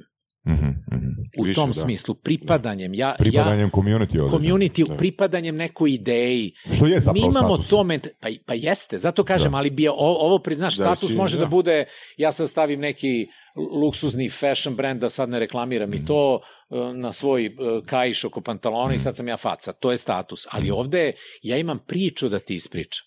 Da. I, i, i, I to je, a zašto je sada ta priča toliko bitnija uh, uh, nego pre? Zato što ja danas jesam medijski kanal. Svako od nas koji ima uh, ovo u džepu, koje mi još uvek zovemo telefon, mm -hmm. ok, možemo i na tome, zašto ovo još uvek zove telefon, ali nema veze, mi smo medijski kanal. Zašto ne nemaš Facebook? Molim? Zašto nemaš Facebook? I to ću da objasnim. Vrlo, vrlo, vrlo, vrlo rado ću to da objasnim. Ovaj, mi smo danas medijski kanal. I šta, šta, šta onda to znači? Da u ono vreme kad si imao par televizijskih kanala, ti si tako mogu da komuniciraš. Ne, danas ti moraš da uh, mene dobiješ na to da ja verujem u tu tvoju priču, a ja ću onda tu priču uh, dalje širiti. Jer i vraćamo se na ono, koliko ti imaš ovih stvari za brijanje? Imaš koliko god hoćeš. Ali ja ću da, ne znam, kupim žilet, sad uzao sam to kao primer samo, zato što ja verujem u tu njihovu priču da uh, mačizam je prošlost i da mi pravi muškarci moramo da budemo empatični, moramo da zaštitimo ženu, decu, slabije i tako dalje a ne zato što ova ima četiri rezila, Kao prije, da, traje da, da, da. šest meseci, a ovaj drugi traje tri, pusti, da, to da, su, ovaj, to je razlika među features i benefits, to, to je druga da. priča. I to je isto deo uh, uh, uh, ideje te TV prodaje. Hmm. Šta je glavni uh, uh, adut kad ja tebi nudim novi nož, novi tiganj? Svedočenje zadovoljno korisnika ili testimonial. To je ključni stvar. Ili celebrity endorsement. E sad, kod celebrity endorsement imamo, imamo jednu vrlo, vrlo Ajmo, zanimljivu Možemo sve, sve. Možemo sve, ali da. evo da ti kažem gde, gde je ovaj, e, svedočenje zadovoljno korisnika. To je ranije bilo praktično samo deo TV prode. Od kad koristim ovo, ja sam bla bla bla. Klasičan marketing je imao uh, celebrity endorsement. Ti si poznati glumac, ja uzmem tvoju facu Hvala. i to uh, obećavaš, karijera će ti biti super, veruj mi, znam o čemu pričam. I ja te uzmem da reklamiraš sat, auto, ja ne treba ništa da objašnjavam o tebi, što si poznati, meni posao lakši. Da. Stavim tvoju facu na billboardu, novine, i ti si, ta, jer ja e, se kačim na tvoj celebrity status. Mm -hmm. Danas to više nije tako. Mm -hmm. E, vratit ćemo se i, i na to. Znači, ti si ovde imao nekog običnog zadovoljnog korisnika koji je promoter te ideje. Šta je danas suština uh, uh, savremenog marketinga? Influenceri. Influenceri su ba- testimonial na... Bane, a, ali to je celebrity endorsement. Pa jeste, ali gledaj, ali na potpuno drugi način. Na potpuno drugi način. Jer sada taj influencer je neko ko je aktivan u tome. Ti kao poznati glumac koji prodaš svoju facu i svoj imidž kao takav, ti potpiš jednu ugovor, dobiješ koliko dobiješ i ti više ne razmišljaš o tome. Danas su oni aktivni, oni, oni su promoteri toga. To su to, to ti je testimonijal. Je I sad šta dolazi? Sad sekundu, Znači, sekundu. opet kao što smo pričali prije, znači bitan je community. Community koji prati tog Apsolutno. influencera i koji želi Ali biti dobar. ne, postoji glavna, glavna razlika po meni, vi ćete me ispraviti ako se ne slažete, glavna razlika između celebritija i influencera, mislim oboje su oni celebrity, ali influencer ima uh, engagement, Tako je. znači dvosmjerna je komunikacija. A danas moji celebrity celebrity, Celebrity ne. ne, nema. E sad, ali i tu, tu se meni, e sad samo da završim ovaj cikl što ću ja kažem. Moja ultimativna teza kada je TV prodaje u, u, u pitanju, i nadam se da me moje kolege iz, bivše kolege iz Top Shopa slušaju, mi smo pobedili. Naš biznis model je pobedio i zato TV prodaje više ne postoji. Završeno. Gotovo. Ta priča je završena. Jer danas sve sve TV prodaje. Ako nije TV prodaja, ne postoji kao marketinški model. Kad kažem TV prodaje, koristim Model, taj termin da, model. Da. Jer ja danas, glavni cilj marketinške komunikacije danas nije da prodam što više tih i tih proizvoda. Primarni cilj svake marketinške kampanje je da dobijem što više ljudi koji će moji priči poverovati, a oni će onda dalje Mhm. tu priču širiti i tako ćemo doći do toga da ja svo, toliko svojih proizvoda prodajem. Mhm. Da uzmemo sada ovaj, uh, uh, uh, ovu paralelu. Ako uzmemo neke teniske igrače, nekog Rodgera Federera koji reklamira satove ili tako, on je svoju, svoj integritet, imidž, prepoznavnost to prodao. S druge strane, Kim Kardashian je celebrity, je li tako? Šta je Kim Kardashian? Ona je slavna zato što je slavna. Da. Mhm. Znači, ona je samo činjenicom da postoji i da ima toliko tih svojih influencera danas a, postala medijska platforma i ona izbacuje proizvode kao svoje. Ona nađe kompaniju koja se ne promoviše preko nje. Kim Kardashian ne reklamira druge firme. Ona prodaje svoje proizvode. To je potpuno drugi koncept. Mhm. I nije jedina, mislim, dobro, ona je najpoznatija. Mhm. Gwyneth Paltrow, glumica, ona ima svoju firmu Goop, ali koja je, e, to su njeni proizvodi. Da. Tako da je to potpuno, potpuno sada izmenjeni, i izmenjen taj koncept uh, uh, šta je biti slavan i svi mi danas se lakše identifikujemo sa opet Kim Kardashian, o- nju kao model govorim, ovaj, Jasno, jasno. zato što mogu da se ja prepoznam. Ja sutra mogu da budem hteo sam kažem Kim Kardashian, nadam se da ne, ovaj, ali ja mogu da se identifikujem, jer ona koristi iste alate kao ja, ona ima Da. neki Twitter, neki Možeš biti- Instagram, Da. nešto. Ja mogu biti te kao priče, I to me pali. community-a, da. To me pali da ja to onda uđem i, i, i, i zato smo, svako od nas individualno je danas medijska platforma. Konsekvenca toga da je, da je pažnja sada toliko raspršena da je mnogo teže doći. Čak ja vama kažem, ja malo promovišete mo- moj proizvod, šanse da to neko vidi su ono minimalne. Ali to je taj model da ti prvo regrutuješ neko ako veruje u tvoju priču koji postaje tvoj medijski kanal tako što onda on regrutuje svoje, Mhm. jer ja verujem tebi, a ne sad nekom, nekoj reklami ili i nekom billboardu. I zato je taj model se zaokružio. Zapravo, marketing se uopće nije promijenio, samo su se kanali promijenili. A, ma, da, u suštini, pa ta, tako je. Tako je. Ali su se radikalno promenili. Mm. Ja, ja koristim jednu, uh, ajde da kažem, uh, primer koji najbolje hoću da objasnim kakva je se ta promena dogodila. Imam tu dva primjera. Spomenuo sam zašto je telefon. Uh, ja na, svojim predavanjem volim da postavim uh, nagradno pitanje. Da li znate koja je prva reč koja se, na engleskom jeziku, koja se koristila za automobil, kad se on pojavio? Gledao sam te, pa znam. Da. Ho horseless carriage. Ok, ima smisla. Zašto? Da, da. Zato što je a, tehnološki preskok koji je napravio, napravila invencija automobila, toliko brza bila da jezik nije mogao da kodifikuje Mhm, to. mhm. I onda da bi ljudi razumeli o čemu se radi, to je bilo horseless carriage. Da. Mhm. Znači, isto što i ova zaprežna uh, kočija, ali, Ali samo bez, bez konja. konja. Aha, sad znam šta je. Da. To ne znači da taj zaprežna kola da su, uh, da su nestala, nisu. Tako je. Ja da. sam danas iz Ljubljane u Zagreb mogu dođem i zaprežnim kolima. Malo bi mi duže trebalo, ali bi ono stigao, je li tako? Da. To će se desiti s TV prodajem. Neće TV prodaje biti ne, nestati, ali je na nivou zaprežnih kola. Ovaj, isto to sad imamo sa mobilnih telefona. Mhm. Ali još, još je samo jedan primjer da pokušam ono povući par primjera koje si dao prije. Znači, Steve Jobs je mogu reći a thousand songs in your Walkman, Tako je. ali nije sa- thousand songs in your, in your Walkman, nego je thousand songs in your pocket. Pocket. Jer je tu diferencijacija. I to je ključna razlika bila. Samo To je jedna, riječ, razlika. samo jedna riječ, mislim, ista svrha, Tako je. ali nije Walkman, nego je pocket. A, Da. kroz- Pa e, e, e, evo to. da. I isto sad imamo sa mobilnim telefonom. Koliko, e, evo, koliko uh, uh, vremena vi koristite da pričate telef telefonom Skoro pa danas? ništa. Skoro pa ništa. Da. Imate ono kad se klinci skupe, pa nekom zazvoni telefon, govorim ono, deca 12, 13, 14 godina, kad nekom zazvoni telefon, svi krenu da ga zezaju, jer jedino ko te zove su mama ili tata. Mm. Jer sa drugima komuniciraš drugačije. To je potpuno sada drugi jezik. To, to je ta a, paralela ka, kako mi živimo u vremenu tog postoje, mislim, svet uvek napreduje, da se razumemo, ja nisam u tom smislu pesimista da ide sve u, u i tako dalje, ne, svet uvek napreduje, ali postoje ti momenti kada dolazi do tih radikalnih preskoka. I nama je sa pojavom ove e, informatičke e, revolucije, informatičke tehnološke revolucije se desila ta vrsta preskoka da su na sada svi modeli e, pod pritiskom radikalne promene. Marketinški je e, e, jedan, jedan od e, takvih modela. I to najbolje i vidimo jer je ovo revolu, tehnološka revolucija koja je promenila način komunikacije radikalno promenila način komunikacije. A kad tehnološka revolucija promeni način komunikacije, onda se menja svet, onda se menja, menja sve. Mhm. I, i e, mi živimo sada u, u vremenu znanja bez razumevanja.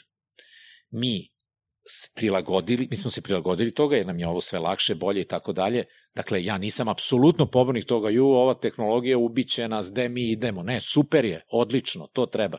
Ali svih posledica toga mi još nismo svesni. Bože moj, to je ono, od, Da. od, od danas do sutra. Tako da, sa zamisli, ti sa povećanjem kapaciteta šta ovaj uređaj može da nam radi i smanjenjem njegovog obima, Mhm. ovaj, koliko novih sve funkcija ćemo mi e, moći tu da, da sve ugradimo. Na kraju krajeva, Dajre, na, najbolji nam je primer šta se na, u, u sferi političkog marketinga događa, od Cambridge analitike, Trumpovih izbora i tako dalje, da je Da. to potpuno sada Da, jedan drugi način, teritorij. Da, potpuno. Da. Nema, Potpuno. nema pravila, nema niko, niko ne može predvidjeti šta će se dogoditi zapravo. Samo, samo razmisli o, o, o ovom, na prvi pogled paradoks u stvari vrlo logičnoj stvari. Ti si pre rekao, što je više medija, veća je e, e, mogućnost da saznaš istinu ili imaš različite informacije i onda ih ti lepo Da, da, apsorbuješ da, i onda da, ka, aha, to, to je istina i tako dalje. Ti To sad je- imaš toliko medija i toliko informacija da, da se dešava kontraproces, ti se Mhm. zatvaraš u svoj Mhm. informacijski bubble. Mhm. Ili previše. Zato što, Da.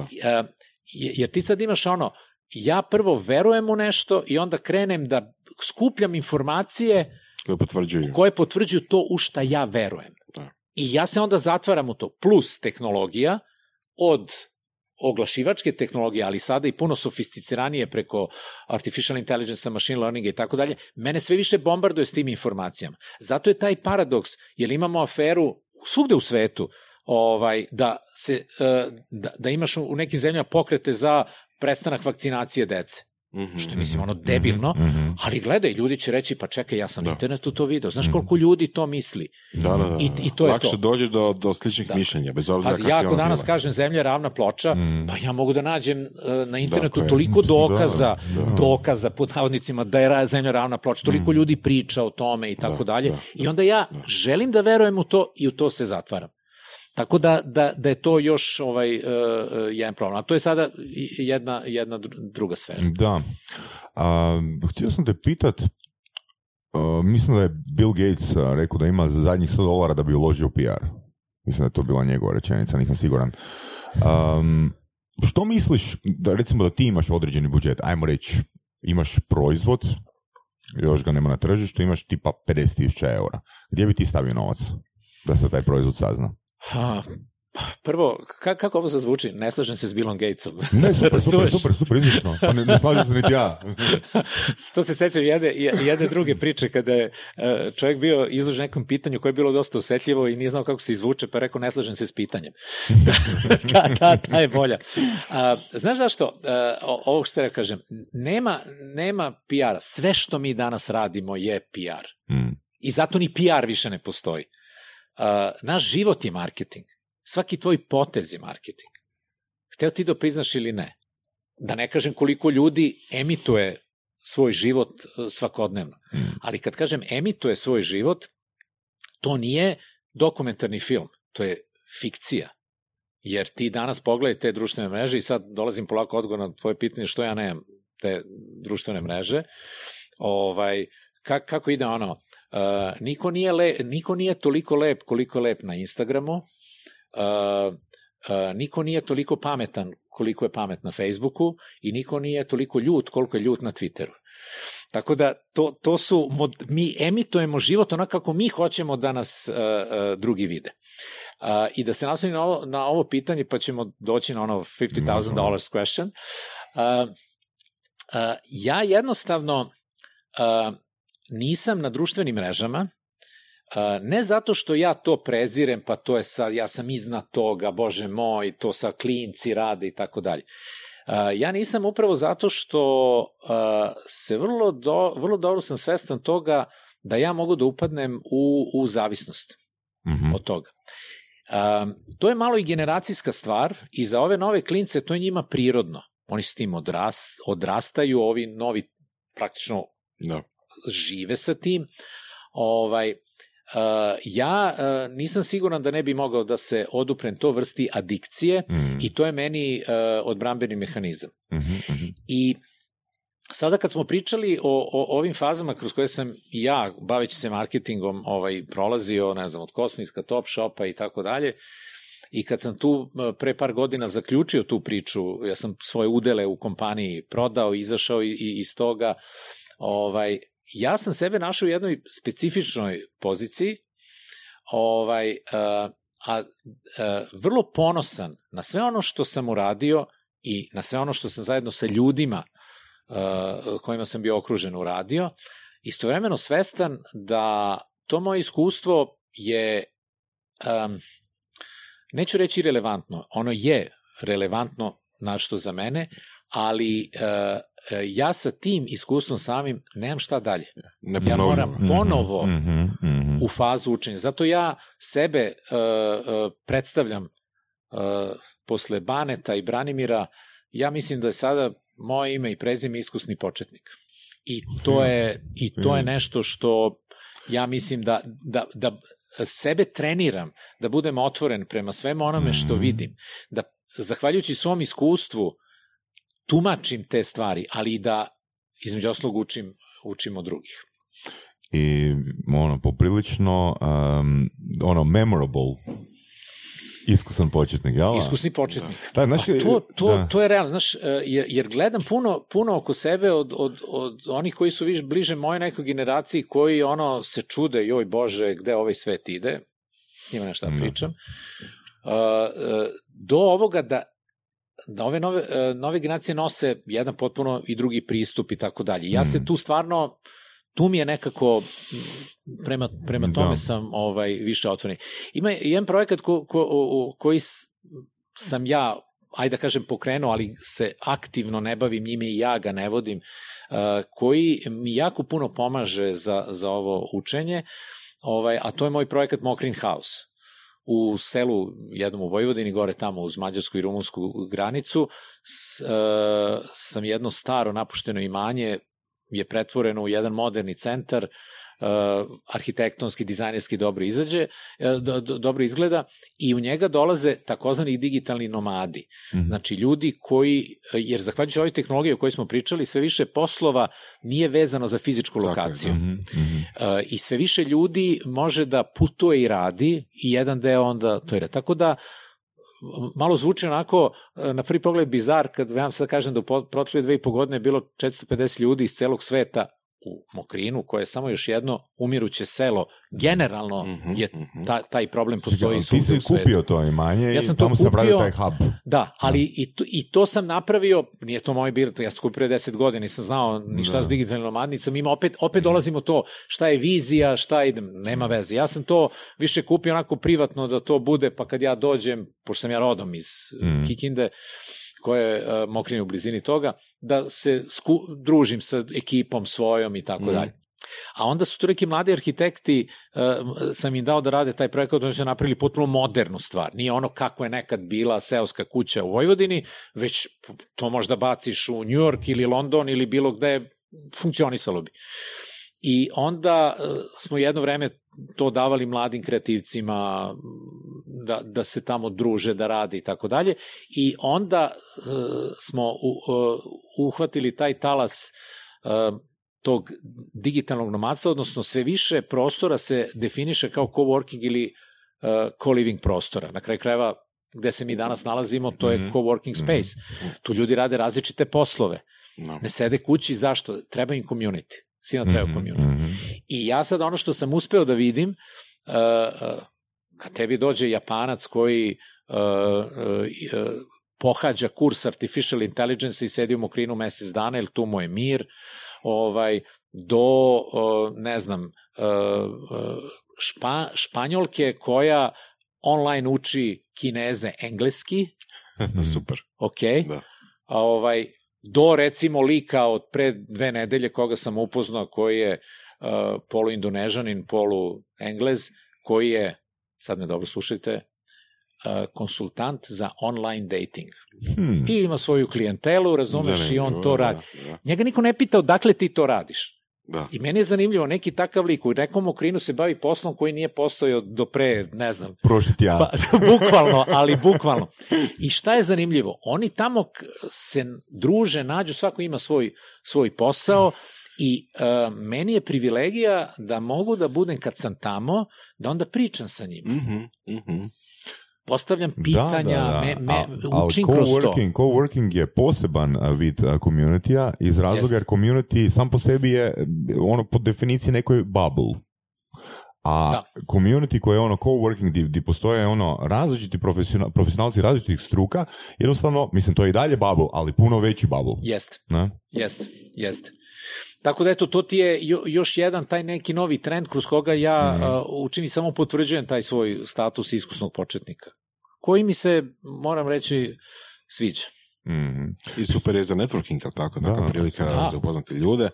Ako se nešto novo krene raditi, odmah znaš uh, kog bi mogao zvati, kog bi mogao... Pa to, me, meni je to zanimljivo, jer oni, e, dobar deo njih ostaje u, u kontaktu Mhm. i kasnije, znaš, jer, uh, imaš sad tu situaciju da uh, ti zahvaljujući ovoj tehnologiji možda imaš puno veći taj network svojih, ok, jedno je da imaš i fizički kontakt Da. i tako dalje, da si, ali nema veze, za, zašto ne bi imao i, i ovako nešto. Tako da, ovaj, moram priznati, to mi je baš onako jako, jako ovaj, korisna Mhm. stvar. Znaš, Što misliš, Bane, o success storyima danas? Mislim, bilo je dosta prevara a, na, na webu gdje bi web bio organiziran kao onaj one pager i dolje bi bili komentari, lažni komentari Da. ljudi koji su kao zadovoljni s proizvodom, pitaju za cijenu i onda se na to komentar nadovezuje kao ma cijena je ništa, ono moraš to probat i ti, ti imaš mogućnost upisati svoj komentar i ti si onda jedini koji sa svoje IP adrese vidi taj Koji- komentar, tako tak da, tako da u biti ostaneš uvjeren da je to legitimno. Mislim, da li su takvi web sajtovi um, ono, zapravo poljuljali reputaciju success storija? Ali znaš kako, to, to je uvek bilo uh, tako. Uh, ne znam, ti tu vrstu da neko hoće da zloupotrebi, upotrebi, zloupotrebi tu, tu novu neku tehnologiju, to je od uvek bilo. Tako da ja mislim da to neće poljuljati generalno ono success stories. Istina, sve, postoje te stvari gde ovo je sve toliko na nekom početku da dosta mogu da se uhvate ti neki naivni ljudi koji onda uh, prime tu priču. Ali tih prevara je bilo i, i Da. u, u biznisima pre razne te multilevel šeme ili ne znam Mhm. mm. šta. Tako da i ima, ima toga. I zlo, ja mislim da, da je zloupotreba dosta Mhm. Pominjali smo na kratko i taj politički marketing, to je čista ono, zloupotreba u jednom o, ozbiljnom delu ovaj, te marketinške komunikacije. Tako da to mi je onako, to, to, to jeste problem, ali e, to će se rešavati along the way, ne, nema, nema trećeg. Da, evo, mislim, sam da ja uzmem jedan primjer kad recimo ja radim success story, odnosno kad ja objavljujem success story na svom web sajtu, ja se potrudim znači i staviti od osobe link na njen LinkedIn i na druge ono profile društvene mreže. I unatoč tome što se sve to nalazi u success storyu i dalje se pojavljuju komentari ovo je prevara, znaš, ovo je prevara, ovo je izmišljena priča, ti ljudi ne postoje. Na, Da. znaš, zato sam te pitao. Da, pa dobro Jer- ima, ima, imaš Ja- i tih primjera kako se, kako se on ima onaj sjajan dokumentarac za onaj uh, Fury Festival. Festival, da. Da, da, da. Fire, tako nešto, da. Da, da, tip Da. koji je izmislio da je neki festival, ne znam kako fancy, Mhm. ljudi platili sinu lovu, ništa. Ili, Da. ili onaj lik koji je uh, sfejkao ovaj, da ima super restoran, ne znam za kakvim Da, da, onaj sam, da, ocenama da, i tako dalje. da. To, to, to su ti primjeri. Mislim da je dobro da se priča o tim primjerima, prosto da, da znaš šta danas sve može da, se... Mislim da na se radi. Fiverru ima za 5 dolara da ti neko snimi endorsement. Pa vjerojatno, Da. mislim, ako ne, ono, ljudi Pa evo ti. priliku. Da. Ali to ti je samo dokaz koliko je taj testimonial ili endorsement da, da, danas bitan. I baš zato, Mhm. baš Dobro si zato, to oblikovao. Da, sad, da, da. ovaj, i, i baš zato je, e, ja mislim danas, e, jer mi imamo još uvijek tu nasleđenu tu inerciju da je što više ljudi, daj mi hiljade pratilaca, Mhm. daj mi milione pratilaca. Ne, kreni od ono, troje ljudi koji će u tu tvoju priču poverovati. To je. Danas, danas je termin koji, koji evo da ukrade malo od seta godina ovaj termin.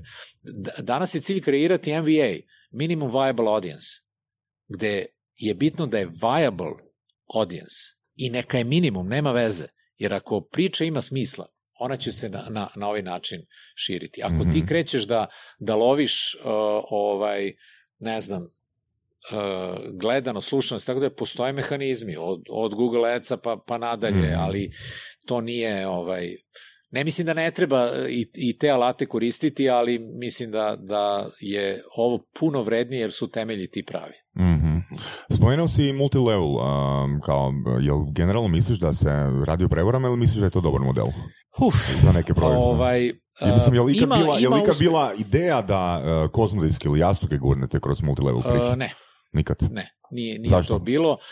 Pa to, to je drugi uh, biznis model, čak minimum tog nekog multilevela je mogo da bude to da smo mi ljudima koji su u Sloveniji, to sam i pomenuo, koji su kupili Cosmo Disk, Da. nudili varijantu ako preporučite nekom, a taj ne vrati, dobit ćete 20%. Dobro, to je ali- referral, referral to- sales. tako više, je. da. Da. Uh, ja nisam ovaj neki veliki pobornik multilevela, iako ima uspešnih tih priča, uh, zato što uh, kad imaš multilevel uh, marketing business model, ti automatski fokusiraš njega na to šta je moj primarni interes, što više zaradim. Ja ću sve da uradim da ti kupiš taj, taj moj pro, proizvod i onda ti pretvaraš ljude u ono sales uh, Sektu. Buk, ali, na taj način. I ja znam da, ok, ako sam ja, ne znam, negde, e, meni je cilj da budem što više pri vrhu te šeme, jer onda dobijam najviše, jer onda rade i oni ispod mene i tako dalje. To, to meni nije održiv uh, biznis model uopšte. Mhm. A e, s obzirom na ovo šta danas mi možemo stvaranjem community i tako dalje, ja mislim da taj e, model nema nikakvu perspektivu. Taj multilevel. Nema, ne, nema, nema Dobro. razloga. Multilevel je isto u neku ruku, barem, ne znači da je jedina stvar, vezan za community. Znači, Da, da, jako puno Da, njih, da, jako da, puno potencira to da su oni članovi nekog tima i taj tim je najbolji na svijetu i on će pobijediti sve. I on će organiziraju zaraditi, konferencije, konferencije, druženja događanja, i tako team da. buildinga, Da, da. nasu i tako nešto. To je ipak Da. opet nekakav community. Uh, ili barem pucaju na to. Da.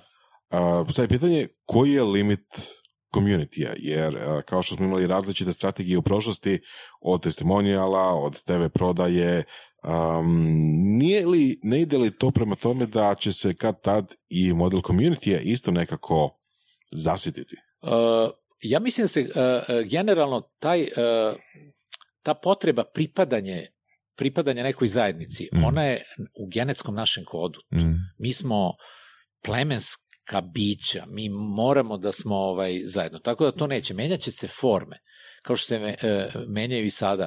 forme kroz koje mi zadovoljavamo tu po, potrebu da, da, da Mhm, pripadamo. I tu sad imaš dobrih primera, kad imaš pravi razlog, a imaš i užasnih primera od, ne znam, ako uzmeš te neke radikalne pokrete ili radikalne političke partije Da. da. koje sada su ponovo, o, o, po, ponovo se bude s vrlo radikalnim idejama i tako dalje, jer i one sada omogućavaju da ja se tu dobro ovaj osjećam. Tako da e, potreba za pripadanjem zajednici nikada neće e, Mm. prestati, menjaće se forme. I unutar toga će biti, naravno, i dosta zloupotreba, ali to je bilo i u prošlosti, to, to, tome se prosto nećemo moći, to, tome ne možemo iz, e, pobeći. Da. Da. Tako da. Maslov, ne?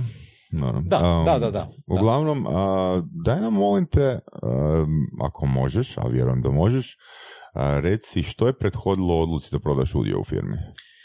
Huh.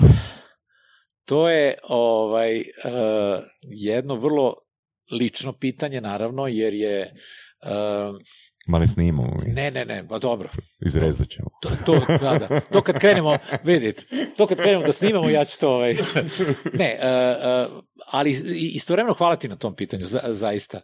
Jer u trenutku kad sam ja odlučio da uh, uh, prodam svoj udeo i izađem iz firme, to je to je bilo veliko iznenađenje za sve ljude u mom okruženju, uključujući i mog poslovnog partnera, ali moram reći da, da sam, uh, velika je stvar da sam baš njegove strane imao tu vrstu razumevanja i ovaj, na kraju me podržao u tome.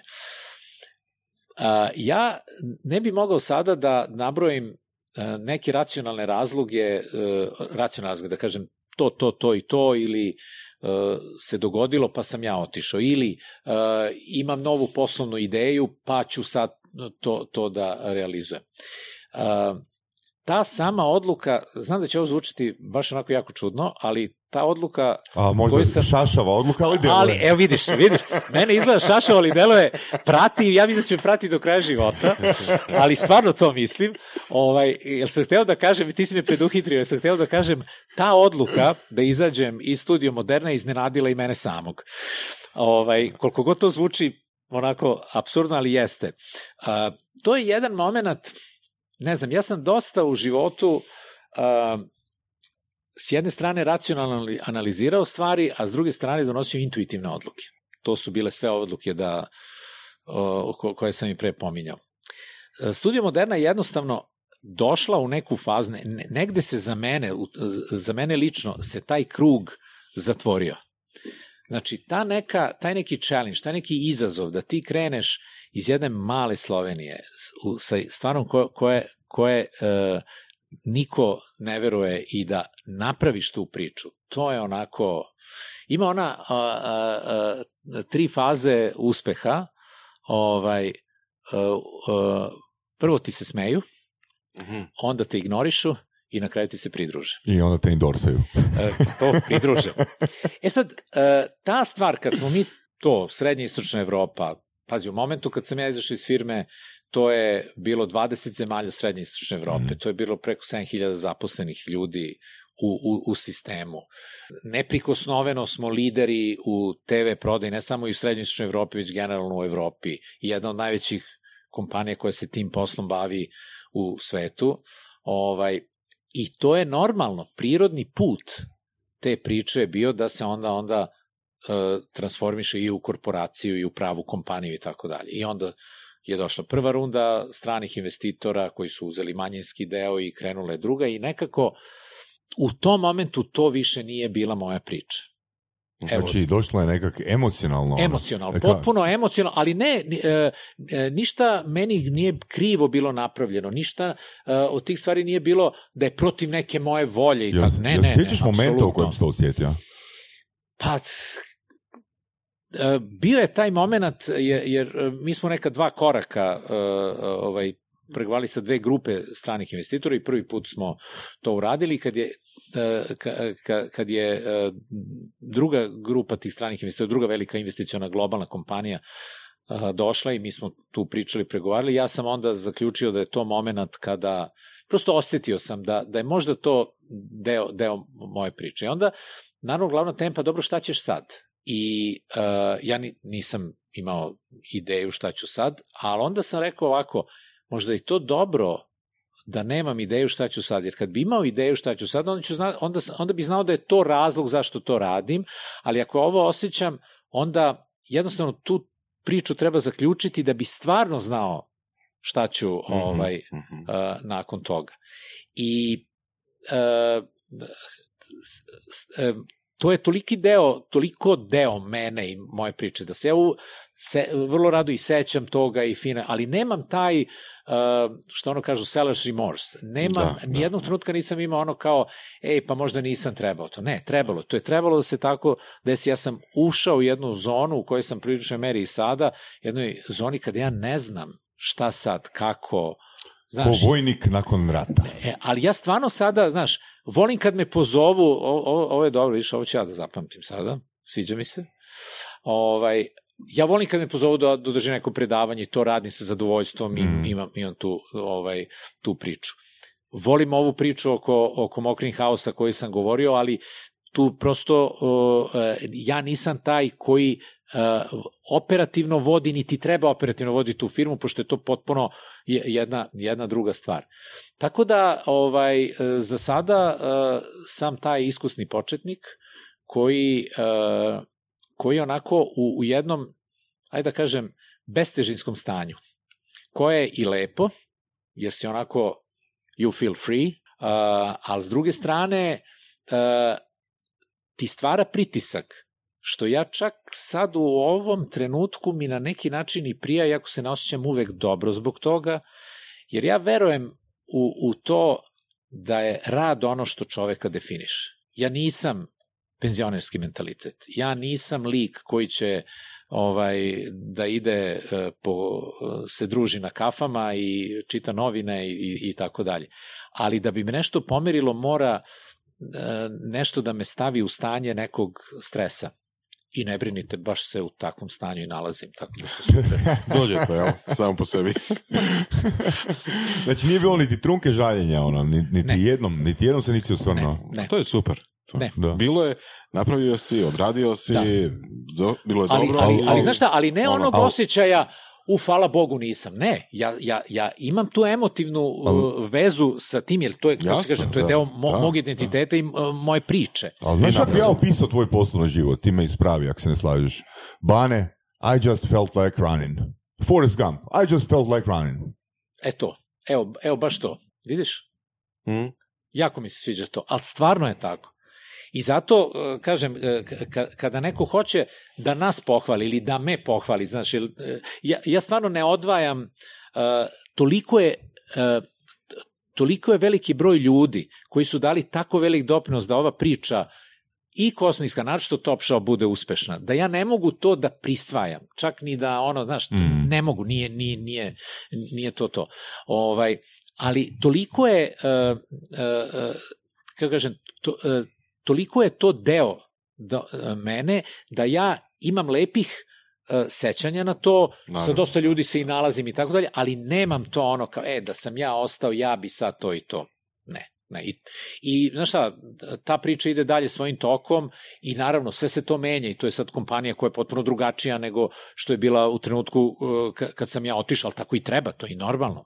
To, to, to, je, to je to. Nemam, nemam taj uh, remorse, ono, e, kad bi, to mi je, Odlično. to mi je upozorenje, znaš, ako bi upao kod neki drugi stvari, kad da. bi upao to, to nije dobar uh, feeling. Jer to je, uh, to je lakši put.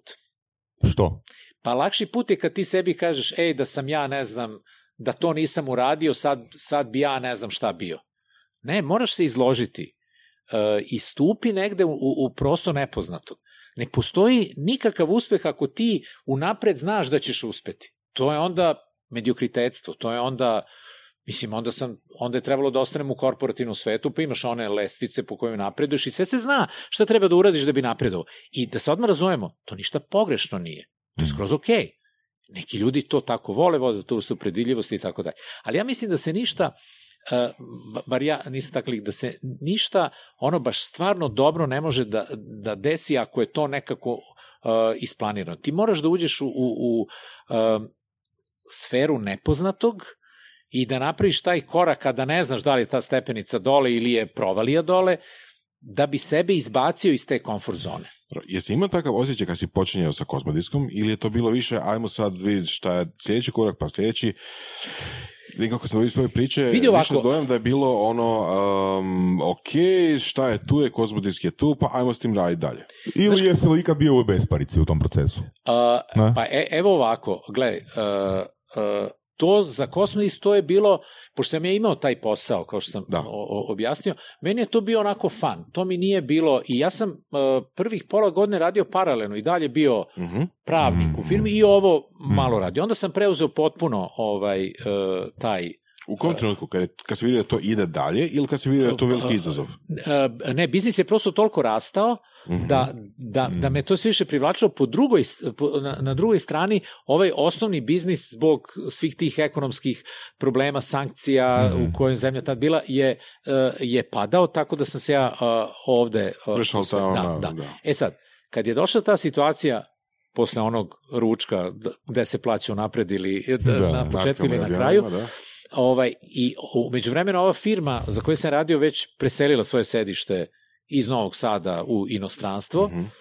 i u tom trenutku sam ja shvatio da, da ja nemam posla.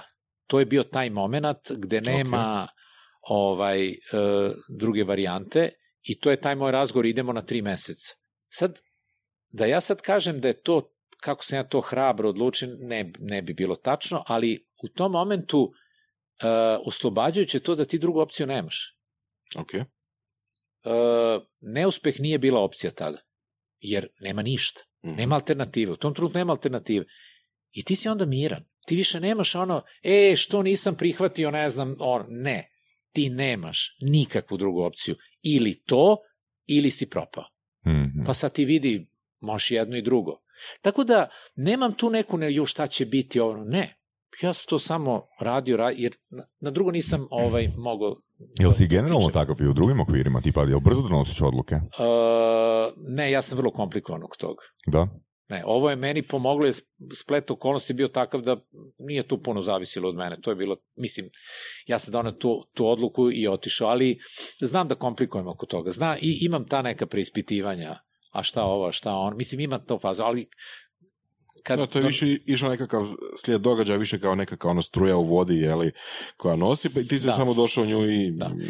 Znaš šta mi je ovo, ovaj, kad uđem u tu fazu, što si rekao, da, li- kad krenem sam sebi da komplikujem, ej, vidi, mogo bi sad ovo, aha, a možda ne, ajde ono drugo, mhm, ne, ne, mo, možda treće, ne, ajde da se vratimo na ono prvo. Onda znam da, da sam potpuno na pogrešnom terenu i da potpuno pogrešna pitanja sam sebi postavljam Mm, super. i onda odsečem. Aj, aj sad, oladi malo, prijatelju, id prošetaj, pa to. I čim to krene, onda to nešto, nemam pojma. Mhm. Sve prave odluke su mi bile one koje sam doneo ovako. I onda prosto ne mogu...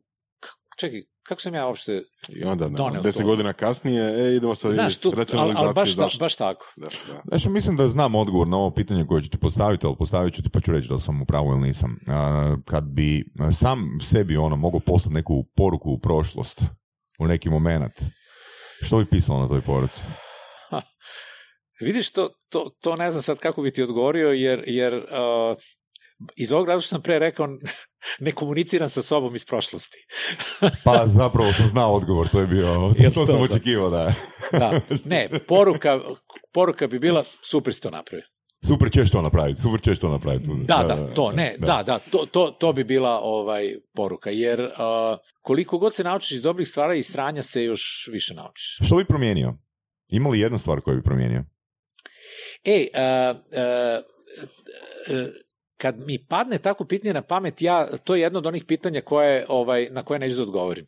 Za, Samo sam si mislio. znaš, Predvidljiv si. Ne, e, vidiš, evo, dobro me zna. Ne, zato što, zato što je to onda upadanje u, u taj fazon šta bi bilo kad bi bilo. Mm, jasno, jasno. jasno. Ne, ništa nemam, ovaj, naravno imaš neke stvari uh, koje ti žao se tako dogodila. Kad ne možeš nešto da promeniš, što bi sad... Mm. Nije poenta šta bi drugačije, uopšte nije pitanje šta bi drugačije uradio. Pitanje je šta si iz toga naučio. E, to je pitanje. I to stalno sebi treba postavljati. Šta si iz toga naučio? Što bi preporučio za kraj podcasta ljudima koji razmišljaju jel liču poduzetništvo, jel se penjat po korporativnoj ljestvici, jel ne znam. Uh, znaš šta, to je, to je baš jako lično intimno pitanje. Je, je, znam. I tu nema univerzalnog odgovora Znamo, znamo. i to je onako i, s- iz svog iskustva i znanja uh, nekom davati recepte je vrlo se slažem, vrlo da. Nije u redu ajde aj, aj, aj, tako da kažem ovaj Ok, osobe i sad i ne želim i ne želim uh, znaš ne želim i ono znaš im, imaš tih fraza uh, koje su mi baš onako bez veze ono sledite svoje snove Da, da, ili da, tako da. znaš to je Da, onako generički, šta to znači da postara, da. opšta mesta Da. znaš ono ovaj, neko Dobro je lakše- činiti dobro. Da. tako je i dobro se dobri Dobro se vraća ili vraća, znaš da. kad, kad kreneš u Radi testu, kvalitetno i posao će ti da samo dolazi. da. i ono uči uči samo uči Pogotovo to, da. Ok, onda lakše pitanje. Da li bi poručio nekakve knjige, nekakve blogove, dokumentarce, nešto tog tipa? Aha. E, jedna knjiga koja je, e, e, ajde ovako, ima, ja sam inače manijakalni čitač knjiga i odmah da kažem, ovaj, nemam Kindle, znači moje knjige ja čitam i to je nenormalno ta količina, ali dobro, nema veze. Čak i ne pročitam sve, a meni je i već sam čin kupovine velika stvar. Jedna knjiga koja, koja moram priznati, uh, je baš onako jako dobro uticala na mene i uh, dok sam još bio u studiju moderni, e, mi smo imali našu internu akademiju, ja sam menadžerima koji su dolazili poklanjao tu knjigu. Ta knjiga je knjiga Dana Mayersa Setting the Table. O, viš, ja nisam čuo za tu knjigu. Uh, evo, Ti Dan Mers je, vidi ovako, Dan da Mers je, jesam, ali nisam uf, to, Dan Mers je jako zanimljiva priča. Dan Mers je lik koji je, uh, ima restoran u Njujorku, zove se Union Square Cafe. I posle toga je napravio uh, Shake Shack, to je neki burger place koji je sad vrlo popularan, ima i neke licence po svetu, to je zapadna priča. Ovaj, ali on je napisao knjigu Setting the Table o tome, ja sam je uzeo zato što je to ono customer oriented, to je ono, Mhm, e, znaš, je restoranski biznis to, to je to, kako uh, zadovoljiti kupca i Mhm. tako dalje. I ono što me prvo privuklo je jedna rečenica koju sam slučajno, kad sam u knjižari jed, e, bio, to našao, rečenica koju sam video i zbog te jedne rečenice kupio knjigu i posle sam se oduševio. I kupio još sto drugih E, knjiga. I, ne, i on, ali ja sam baš tu knjigu Tu. davao ovaj, Da. e, ljudima, jer on je rekao, ako hoćete da budete customer company, ako hoćete da budete kompanija koja je orijentisana ka kupcu, vaš primarni fokus je vaš zaposleni, a ne kupac. Ok, da. Zato što je on taj koji vrednosti, kulturu, tu energiju prenosi na kupca, ni, ni, nisi ti. Ovaj, I e, u to, ta rečenica koja me privukla je razlika između, sad, aj, po- pokušat zajedno da, da prevedemo, ja ću reći na engleskom pa ćemo zajedno o, o, prevediti. Koja je razlika između service and hospitality? To je njegovo pitanje. I onda ide sledeća rečenica, pa ćemo... e, Mhm. uh, service is when something is done to you. Kad si u restoranu, stonjak mora da je beo, Mhm. tanjir mora da je čist i sve to i sve je u redu. To znači, service is when something is done to you. Hospitality is when something is uh, done for you. Mhm. Što nešto za tebe. Mhm. To je ono da, da se ti osjećaš posebno na Da. tom mestu. Da nisi ti sad došao, seo i ne, ne, ne, Mhm. ne, ne znam šta. I iz te rečenice cela ta filozofija njegova je proizašla kako je on razvio taj svoj biznis na prvo jednom restoranu, pa onda na drugom, onda je napravio različite restorane i tako. I a, posle te knjige, ta knjiga je ovaj, e, e, je e, njega i njegovu kompaniju u drugom smeru i on je razvio Hospitality Group i on je danas, njegova kompanija, jedna, on je napravio consultancy kompaniju koja radi za biznise, savjetovanje biznisa kako razvijati taj hospitality. Mhm. A u svetu gde, gde je sve danas direct to consumer, to je jako, jako ovaj, bitna Mhm. stvar. Tako da je to jedna knjiga koja čak nije ni klasična biznis knjiga, ali je za one koji se bave direktnom komunikacijom s kupcima, ali ja danas ne znam ni jedan biznis koji to nema kao Mhm. primarni cilj, to bi uh, bila, to- više je inspirativno, sad ti sad tu puno naučiti, ali to ovaj, uh, uh, vrlo ono inspirativna uh, knjiga i knjiga mogu da preporučujem koliko god, mislim, to stvarno Da. sad ima, ali ova je jedna od onih koje bi... Da, kad si bio a, kod Kristine na biznis kafeu, malo su te zgurali u kut, pa si obećao da ćeš a, krenut pisat blog. Znači baš i ne, a? Ovaj, e sad vidi. tačno, obećao sam i ovaj, naravno ovaj, prekršio obećanje, bože moj. E, odnosno, Kristina me svako malo pitala šta se s tim dešava, ovaj, e, i ja sam rekao, pa evo, samo što nisam i tako dalje, ali sad mogu da kažem da već godinu dana ja pišem svoj blog, O, lijepo, lijepo. E tako, uh, pazi, nikad nećete pogoditi, blog se zove Iskusni početnik. Uh, I sad, kad si me već pitao oko toga, vidi, uh, ja se stalno bavio pitanjem, sad se, to je vezano iz onom prethodnog pitanja, stalno se bavio pitanjem po čemu ću ja da pišem? Pa sad da, da pričam o onome što je bilo bez veze. Mm. Uh, koja je moja tema? Ne znam ja koja je moja tema. Ovaj, Tako da sam tu bio negde prosto blokiran. Šta sad ono? Blogiran. Blogiran sam bio, da. I onda u stvari ovaj, uh, u razgovoru s jednom devojkom koja i danas sa mnom uh, radi na, na tom blogu, mislim, ona je stvarno neko kome mogu da sam zahvalan da, da to danas tako funkcioniše. Ona je, ona je mi samo jednom rekla, pa piši o svemu, piši šta ti padne na pamet. Jer kaže, je tebi cilj da, da imaš ne znam koliko pratica? Nije. Jel ti cilj da ne znam te pratim? Nije. Piši o svemu. Kroz to ćeš jedino ukapirati šta je to. Tako da ja sad imam neki čak 50 tekstova na, na, na stranici Iskusni početnik.